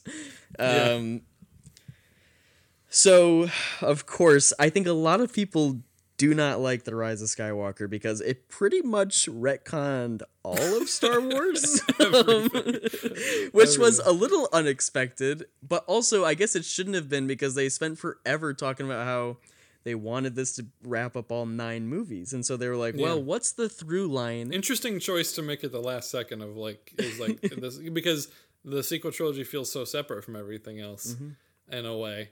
And, Mm-hmm. Well- for them to be like, well, this, but this is going to cap off everything. It's very interesting. Well, Uh, and Mm-hmm. but re- it also makes sense but- because they're like, what's a really like, what's a narrative through line that we can sort of draw from episode one? Because Last Jedi left such little to do that Yeah, it's like, okay, well, what did the rest of the movies leave hanging? I would say like not even like on a narrative like what is left to figure out and stuff, but mostly like what is what can all these movies like have in common on like a sort Yeah. of resonant level, right? Besides some Mm-hmm. of the more superficial uh, things, like they all look like Star Wars and they all have lightsabers, but um, but the fact that they're t- trying to make nine movies over 40 years with like like two drastically different trilogies and then this trilogy being made in a very different context. Like you have george lucas is is the brain of those two trilogies right? They're his things. And then you have the disney trilogy. And disney is not said with uh, any sort of disdain on it. It is different though uh, and there's no denying that I think. And so to sit there and try and say what do all nine of these movies have in common is like fucking ridiculous, crazy. Because the answer is Yeah. probably nothing. they were all made Yeah. in very very different contexts. Yeah. Um, and so basically they said, at least it feels like it. They're like, all right, well then let's just make something up. they were like, what if the whole Yeah. series is actually about Palpatines and Skywalkers kind of going back and forth these two bloodlines. And so yeah. when people I think get upset about that, I think you know, it like sure, literally changed Star Wars. Changed like then now you have so much more to consider with like the whole lore and legacy of the Sith. It's like is body transference just what they've been And doing since day one? it doesn't one? come out of nowhere. Like Palpatine is the villain of the first six movies, and No, then has no exactly, presence in this new trilogy. So- and so to reveal that he is behind everything makes sense. Mm-hmm. It is just jarring because we know everything behind the scenes. Yes. and we know and we know that there was a Snoke and then there wasn't a Snoke, Mm-hmm. and so and so if there had been a little bit more seeds and then we saw that there are Snokes grown in a tank by Palpatine and stuff, like that would have been really cool and, and stuff. It's just it's just that the- Honestly- the, making of the trilogy was so disjointed and complicated that that causes it to be so strange. I feel like Uh, if but we it is just cool. if we just didn't have the internet where everybody could talk about like the weird like fake hatred between Rian Johnson and J.J. Abrams or yeah, whatever the fuck, Yeah. And couldn't yeah. just speculate and speculate and speculate for thousands and thousands of hours, then I think people would have no problem with that. Uh. Yeah. Like apparently we can bring back the Death Star and and be super like reminiscent and nostalgic about the original trilogy, except for the main villain of the original trilogy. Yeah. yeah. the Um, one thing that I will say that is just a straight up like I think it's the wrong choice is having his message sent out across the galaxy be in the opening crawl instead of seeing it. Like in Fortnite, like you mean? in Fort fucking, like yeah, that's weird. That's weird. But It's crazy I, and I like that opening crawl. I think it's cool. Like the dead speak or whatever. Like I think that that's cool. And as soon as I saw the movie, that was exciting because I was like, oh, we're just jumping right into We're it. in, But I think that if there was just a scene of showing like we open on the resistance base, we see Leia, we see some stuff going on, and then all across the galaxy, like there's fucking static on everybody's devices, and then the Emperor speaks. Mm-hmm. That would have been really effective, and I think that would have helped people a little bit. I agree. Um, I agree. but uh, but we we got that in Fortnite. So if, if we'll do a cut where we cut Fortnite into uh, the beginning of Rise of Skywalker. They, we're gonna do it just Uh-huh. like that, where you hear static, but like before you hear the Emperor's voice, you hear like just a little bit of Fortnite gameplay. Listen, think maybe I'll be talking about Fortnite and simple suggestions. oh, so we'll come back all to right, that. all right, all right. Let's Yeah, come back to yeah. it. Um, but obviously I can I see where some people might be coming from with this. Uh, and then I also have a lot of folks that Yeah. I've heard that I've spoken to that just don't like it on the sort of quote objective, you know, filmmaking level. Sure. And that's a totally separate conversation. I'm talking about it in the context of Star Wars. Yeah. I love Star Wars, regardless of filmmaking. Yeah, I Um, love this not because it's an incredible, like, incredibly told chapter of the story. I think it's pretty well told, but I love it because it's Star Wars. Uh, and, It's like, kinda like whereas fucking Last wild, Jedi, I love every element of it. It's um I think some parts of it like it the way it sort of goes about telling its story might be kind of by the numbers because that's kind Mm-hmm. of like JJ's thing is not new stuff. It's not innovative stuff. It's taking shit that works and and just amping it up a bit. Uh, Yeah, that's what yeah. JJ does. And so of course the way that it's got a very sort of video game sort of structure plot to it.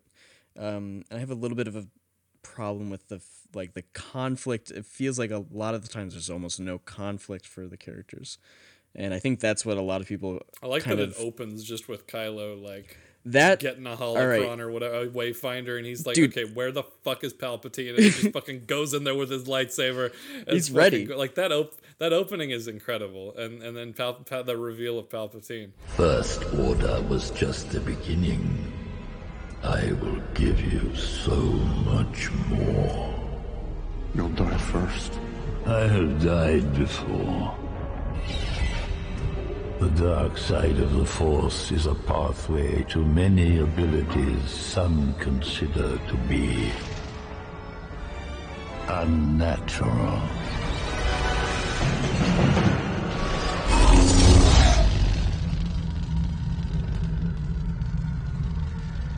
What could you give me? Everything. Palpatine is so fucking great in this movie that it's so distracting from any of the problems. Like Mm-hmm. no, exactly. It does not matter. No matter what. Like the Emperor could have like literally like crawled out of his grave and been like, "I was faking it the whole time. We're not even gonna do clones. I've I had a tube. I was breath." breathing under there. yeah. Exactly. I would still be like, "Yep, sign me up," because Ian McDiarmid as the Emperor is so good every fucking time. Every time. I have been every voice you've ever heard inside, Inside your your head. It's the fucking Darth Vader voice. Oh, it's so What good. could you possibly give me? Everything. Everything. And then the fucking ah! lightning. Oh, that's fucking awesome. All right, we're gonna get to like we're gonna keep talking about, it, but With the- this already, fucking scary. like, he's so scary in this movie. Exorcist Palpatine. Yeah. Already, I'm talking about it already. That scene, the opening of that of this movie with Kylo Ren and the Emperor is my favorite scene in the movie, hands down. Mhm. Yeah. Immediately, like I, it's not even a competition for me. That is it, and that's probably in my top five scenes in all of Star Wars. I love Oh, it yeah. so fucking much. Oh, dude. yeah. like because it's got so much. I think like that shit is turned up to 11 Oh, yeah. like and i was really hoping that's what the whole movie would be would just be bonkers shit and there's a lot of bonkers shit in Yeah. the movie um but not the whole movie i was kind of hoping we would just go like insane for the last one I think I, I think it's worth it saying do. that with the job that JJ is given here of like wrap up this trilogy, but also let's wrap up all nine movies, but also let's walk back some shit people didn't like from the last one, but also let's make sure that we give them all of the shit that they've ever wanted from Star Wars. It's Yes. like, like oh and also that- I- can you write shoot and cut it all in like a year and a half I think that for all of those stipulations, this movie it does kind of an amazing job, and like, and I really think that that's worth saying. Is like, like, like if you consider everything that this movie was supposed to do, I cannot imagine the phone calls that JJ had with Disney of what he had to do in this movie. Like? I think it's incredible, and also like fucking make Leia an important character with fucking deleted scene footage. Like, Yeah. you put all of that together, and the fact that this movie is coherent is amazing. Like, Mm-hmm. I, I really believe that. I so I've I've heard a number of people actually say this, and and one of uh, one of my friends when I went and saw it with him had this whole sort of opinion about it, uh, where the film almost plays off like a zombie movie, and I think some people say that with some disdain, but for me, it really makes it super fucking interesting. Yeah, it makes it yeah. way cooler actually thinking about it that way. Um, in the sense that like we were saying it kind of feels like everything is wrapped up and done with the end of 8 and so not only do you have palpatine literally returning from the grave but the movie's whole like dominant like visual iconography is like dead shit like crash star destroyers and the death star ruins and healing palpatine stuff. himself exactly and yeah rey bringing stuff back to life and the whole movie uh, even though it's Dan Mindel again, Dan Mindel and JJ, it does feel more focused on those neutral. That's really interesting. I never thought about tones. it like that. Exactly, and some people say, well, it's Star Wars coming back from the grave again as of this franchise that won't fucking die, and I'm like, sure, but also. Palpatine's a zombie, and it's a zombie movie in Star Wars, and I love Those that shit. fucked up hands. His fucked up hands, uh, and then when he like gets just a little bit of that taste for that power that Rey and Mm-hmm. Kylo Ren share, he's like, oh, and he like literally had to stop himself for a second to be like, no shit.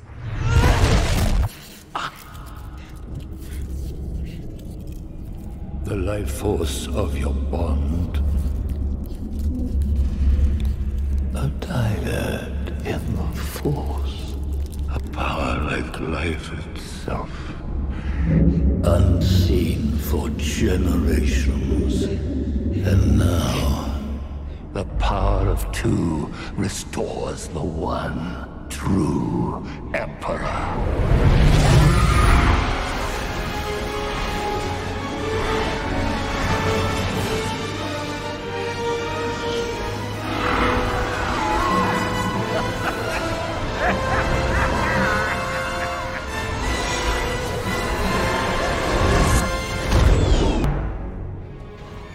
Up on that rig is so weird and cool. That's very anime. I feel him being up on that. Totally. Yeah, and I think this movie kind of borrows a little bit from from that sort of stuff. Like you said, that opening being turned all the like we have lightning that like screams as it flashes. Yes. Everything on Exegol, everything about Exegol. We got another moment Uh, of, of the sound cutting out when he shoots the lightning into the sky. What Oh, the dude, fuck? That's the so cool. bass boosted lightning blast. Yeah. That's Dude, so that cool. shit- that shit was hilarious in the best way possible. Not like hilarious, like, oh my god, this is so stupid. But but in the sense of just like, oh my god, Palpatine, fuck yeah. This dude is so powerful he blew out the speakers. That's so good. Yeah. Um, that lightsaber fight on the Death Star ruins, I love because Oh, yeah.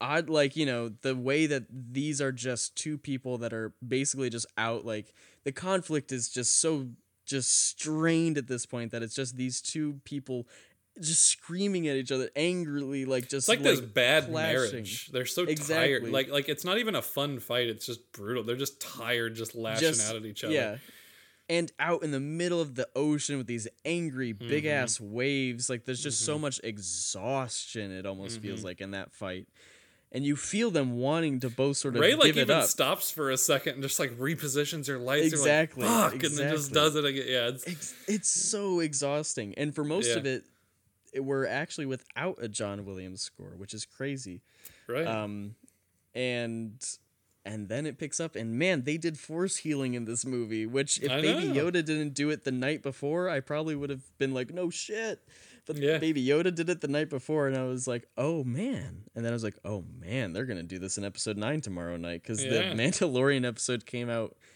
wednesday night before the the thursday night premiere and i was like oh shit and Mm-hmm. they did it they did it because you look at like the sort of way the force tracks in these movies and in a new hope the force is like a really ambiguous mostly spiritual thing um and then empire strikes back is like but what if it's kind of a superpower Yeah. what if you can move shit with your mind uh and and on and that's on top of all the spiritual stuff as well and that's Yeah. what makes the force so interesting is because it's a very complex thing it has that spiritual half to it but it also has that very physical super badass part to it Man, this and, uh, trilogy mirrors the original trilogy so hard. It's crazy. No, it totally does. It- like, like the way that Last Jedi is the crazy, big, dark, controversial one, and then the way that this really is the Jedi of the three. The Return Mm-hmm. no of the they Jedi. like people sit back and they bitch about it but they did the same thing like you Yeah. can't be mad at this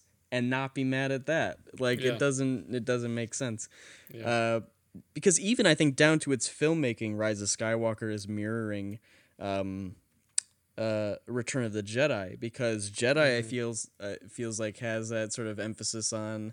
Uh, I mean, the whole original trilogy does, of course.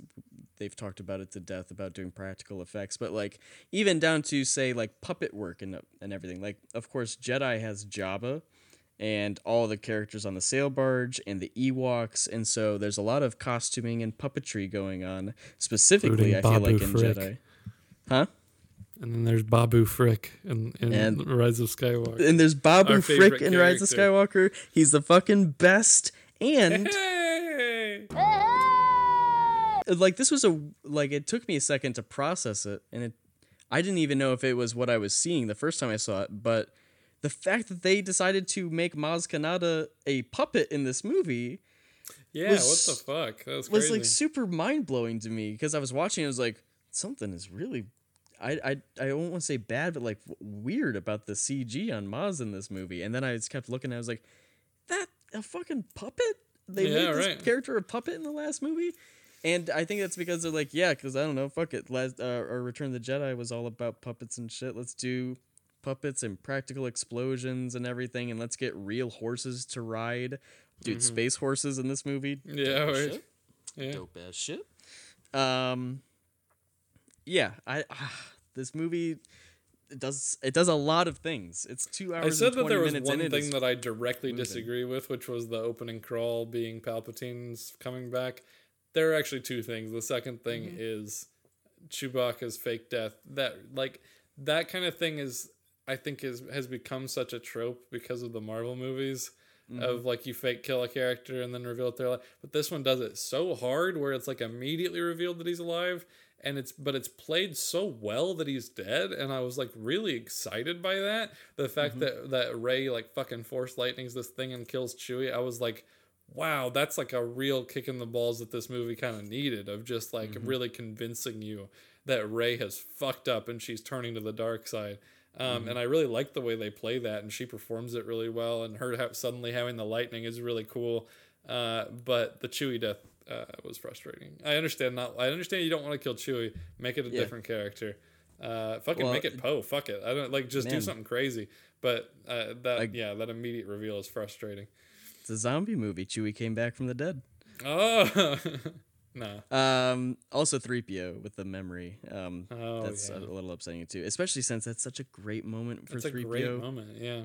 and I love is right That before they his take him out, he's so like, well. "Oh, I just thought of something else actually." And then Babu Frick's like, "Yoink! Hey, get the fuck out of here, 3PO." That's hilarious. Um, love it. I I love it. Um, I feel like we kind of cucked Rise of Skywalker because we spent so long talking about the other two. I no, it's it's that's the thing is like I like it and it's good and it's like yeah, this is fun Star Wars and it and it wraps Yeah. it up in a in a fun way. But yeah, it's just I mean after Last Jedi, it's like you you know you you want a little bit more. and it's um, kind of but- like how can you like you got last jedi which was like the totally surprising opposite of exactly what you thought it was going to be and that's Yeah. awesome you got a movie you didn't just make in your head between between movies pretty much but then 9 came out and it was just like all that shit that you were like kind of thinking about that fuck it here it is and it's like Yeah. all right well this is dope still yeah, still exactly. what That's kind of crazy, right? Is is that eight firmly establishes that Rey is nobody, Mm-hmm. and then nine is is like no, she's a Palpatine. This is a story of Skywalkers and Palpatines.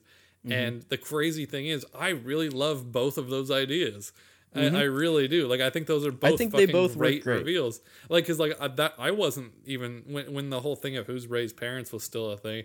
I wasn't even thinking of her being a Palpatine. That's crazy and really cool, and Mm-hmm. that's like that's a really great answer. Um, but it's, it's I just it's crazy to have those two separate ideas that are both really cool and really separate, but they both happen. Um, and like it's funny for Kylo to be like, "Well, I was kind of right. You are a nobody because you were you yeah weren't yeah. raised by the Palpatines."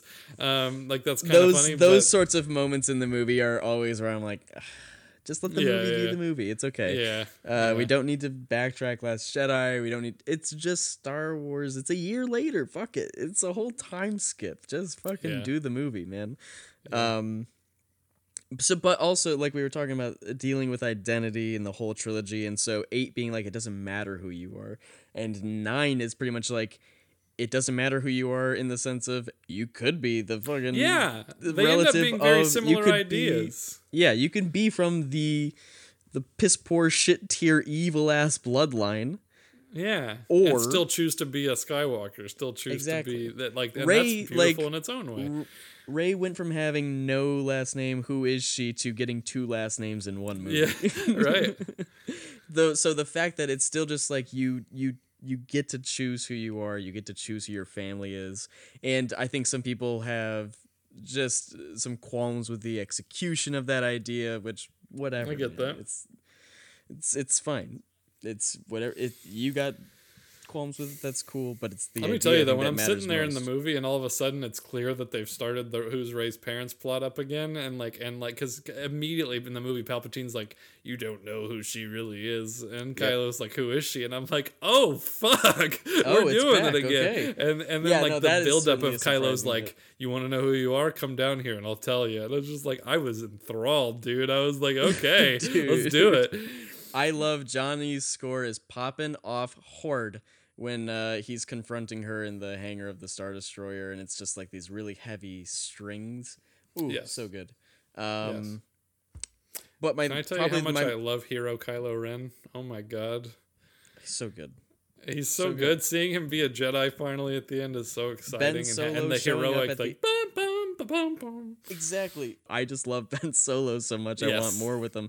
But that's the tragedy of it all is that right before the dude has to die, he's back and you see it. You see him. You see Ben Solo finally. Like there's like that's the person that Han and Leia and Rey they've been seeing, right? Yeah. And he's here and he's dope. he's great. He has no dialogue for some reason. Um Yeah, it's interesting. I I really wasn't expecting anything romantic between him and Rey. I really wasn't. And No, me then, neither. And then, but then when they kiss, and then they like smile at each other, that was such. They have such insane chemistry that I like got high off of the fumes of it. I was like, "What the fuck?" Like No, they are totally. so good. And I remember Ashley telling my fiance after we left the movie, she told me she was like, "I've never seen chemistry like that in a movie before." And I was like, "Fucking, I agree." Like I couldn't believe how much I wasn't there for the romance between them, and then once it happened, I was. Like it was like, "Oh God, don't die! No, I want this." No, totally, totally. Um, because that little, yeah, you just said that little smirk and little laugh Ugh. that Adam Driver does right before he fucking dies. Yeah. is so good, and because I think because he kind of knows, right? He knows what he's doing. Yeah. He's given all of his life force. That is so good. Because she's all and he gives a shit about. And also, dude, tying it back to ooh, Revenge of the Sith a whole bunch in this movie when Yeah. the Emperor not only quotes that movie directly and it's the coolest fucking thing The ever. dark side is a pathway to many abilities, which some consider to be unnatural. unnatural. And then you see his gross exorcist face. I freaked, and it's why it's one of my favorite scenes ever. Amazing. Um, but also, I will finish what you started. Listen, I've seen so many cute little Instagram posts about this or whatever the fuck, but it's true. Like Anakin's whole point he sets out to do is to save the person he loves from death. And It's true. Kylo Ren fucking does he does it, doesn't he? That's amazing. Yeah, I that's, that's love it. really good. See, there's really great shit in there, man. Like, Absolutely. you, you just gotta Absolutely. look past the behind the scenes stuff and just like, and it's you know when you got your fanboy blinders on because you just love Star Wars, it's easier to do that. Like you can just be because Totally. like it's not being blind; it's just having an easier time looking at the good shit.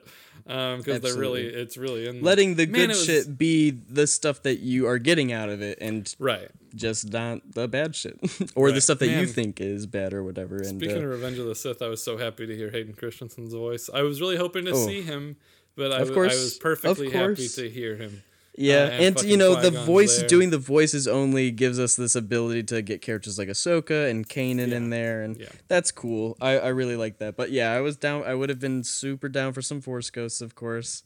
Um, I think we were all really, really wanting that, and maybe even expecting it. But These are your final steps, Rey.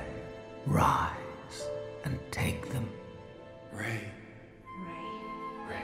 Bring back the balance, Rey, as I did. In the night, find the light rey.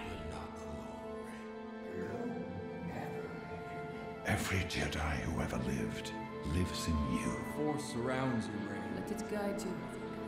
Feel the force flowing through you, Rey. Let it lift you. Rise, Rey. We stand behind you, Rey.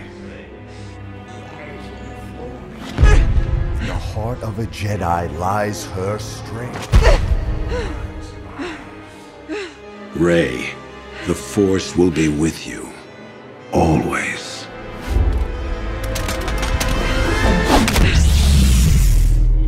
It, it was a cool beat, nonetheless. Um, they did a, such an amazing job of figuring Leia into the film as well. Like uh, they did an amazing job of using her footage, and like I got so emotional when Rey calls her master. Like that's so good. And then and then of course her ending up sacrificing herself in order to to save Kylo is really yeah.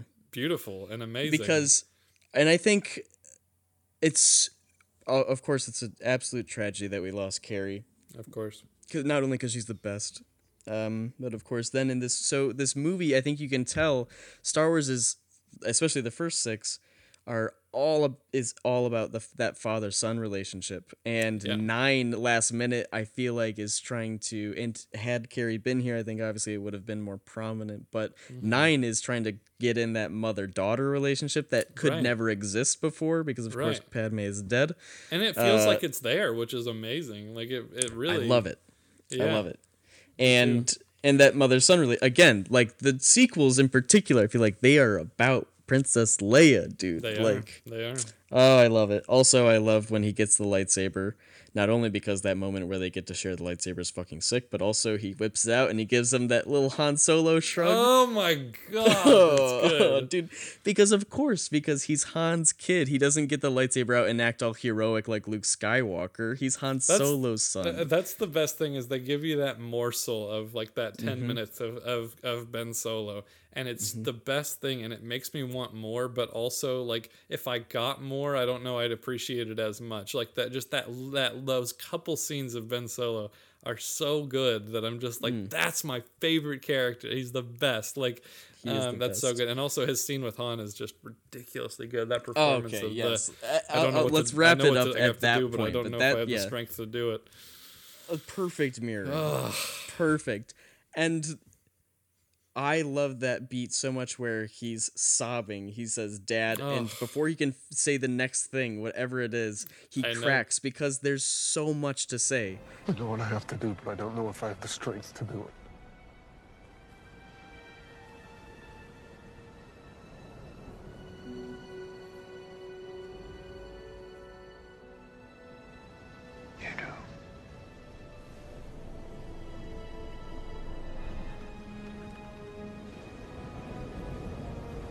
Dad. I'm sorry, Dad. I love you. And Han understands there's so much that he's trying to tell him, and Han just says, I know.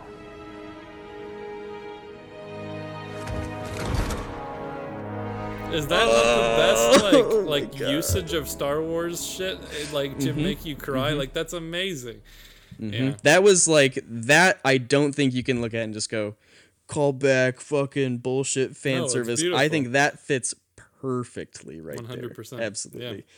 And He actually, no. I think we lightsaber should wrap it up at that final scene of Rey burying Mm-hmm. the lightsabers, and she sees her parents. She sees Luke and Leia, um, Mm. and and sh- at, at the Lars homestead, uh, Mhm. and is fucking calls herself Rey Skywalker. I think that that's fantastic, and like and like I said, loving those both ideas of Rey being nobody, Rey being a Palpatine. Either way, she does. She is the surrogate kid of, of the Skywalkers. I feel and and like there's a lot of memes about that scene and whatever, but I love that, and I think that that's the perfect way to end this trilogy. Mm-hmm.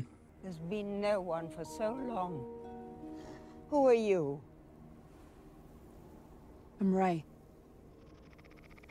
Rey who?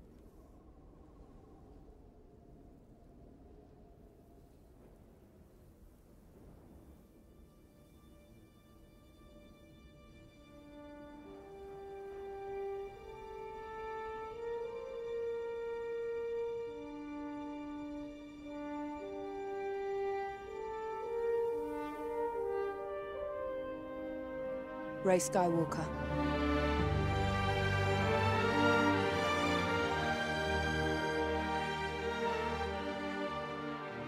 As bumpy as the ride is, we get mm-hmm. there to where I want it to be. You know what I mean? Yeah. Like yeah, yeah. It's a very off-putting experience, like from the jump, um, and and I think that's like kind of part of it, right? Is like, mm-hmm. yeah, all the Skywalkers, they're all fucking dead at the end of this movie. Isn't that crazy? The Yes. Palpatine bloodline technically wins. That is interesting. Mhm. Period. And interesting is good, I think, for me. Got fucking The- gold the, more I can kind of like delve into it and think about it, the more I'm into it. So we're gonna wrap up our Star Wars conversation there. I do have one more super cool thing. I wanted to talk about this uh, mostly just because I have a code, a digital code for Star Wars Episode 9, The Rise of Skywalker, that I want to give away to one of the supple folks. Uh, Wow, so nice. if you want to add that to your digital collection, or you want a chance to add that to your digital collection, do us a favor. Uh, send us an email at suppleboys at gmail.com. And I just want to hear why you fucking love Star Wars or why you love episode 9 in particular. I just want to read you guys' cool stuff. Um, and so, even if you have it, feel free to send in your thoughts and we'll read them on one of the episodes here. And um, I'll pick just uh, one of them at random, of whoever sends it in. Uh, and you can go ahead and have yourself a, a 4K digital Oh, code for Star Wars: The Rise of Skywalker, and you can watch all those behind the scenes stuff. Uh, and and it'll be awesome. So email us subboys at gmail.com. Why do you love Star Wars? Why do you love Episode Nine? Whatever it is.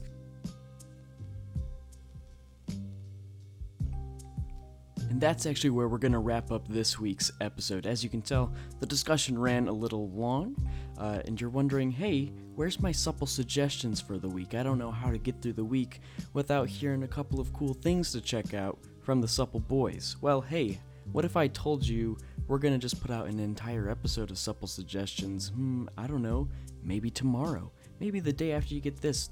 What? You're getting a whole nother episode of Supple Boys in the same week that you're gonna get another regular episode of Supple? Is that almost four hours of Supple Boys? It sure is. What can I say? We love you guys, and we love making stuff for you guys, and so we're gonna do it as much as possible until we both just just die of exhaustion. But until then, like what you like, and don't be a dick, and may the Force be with you.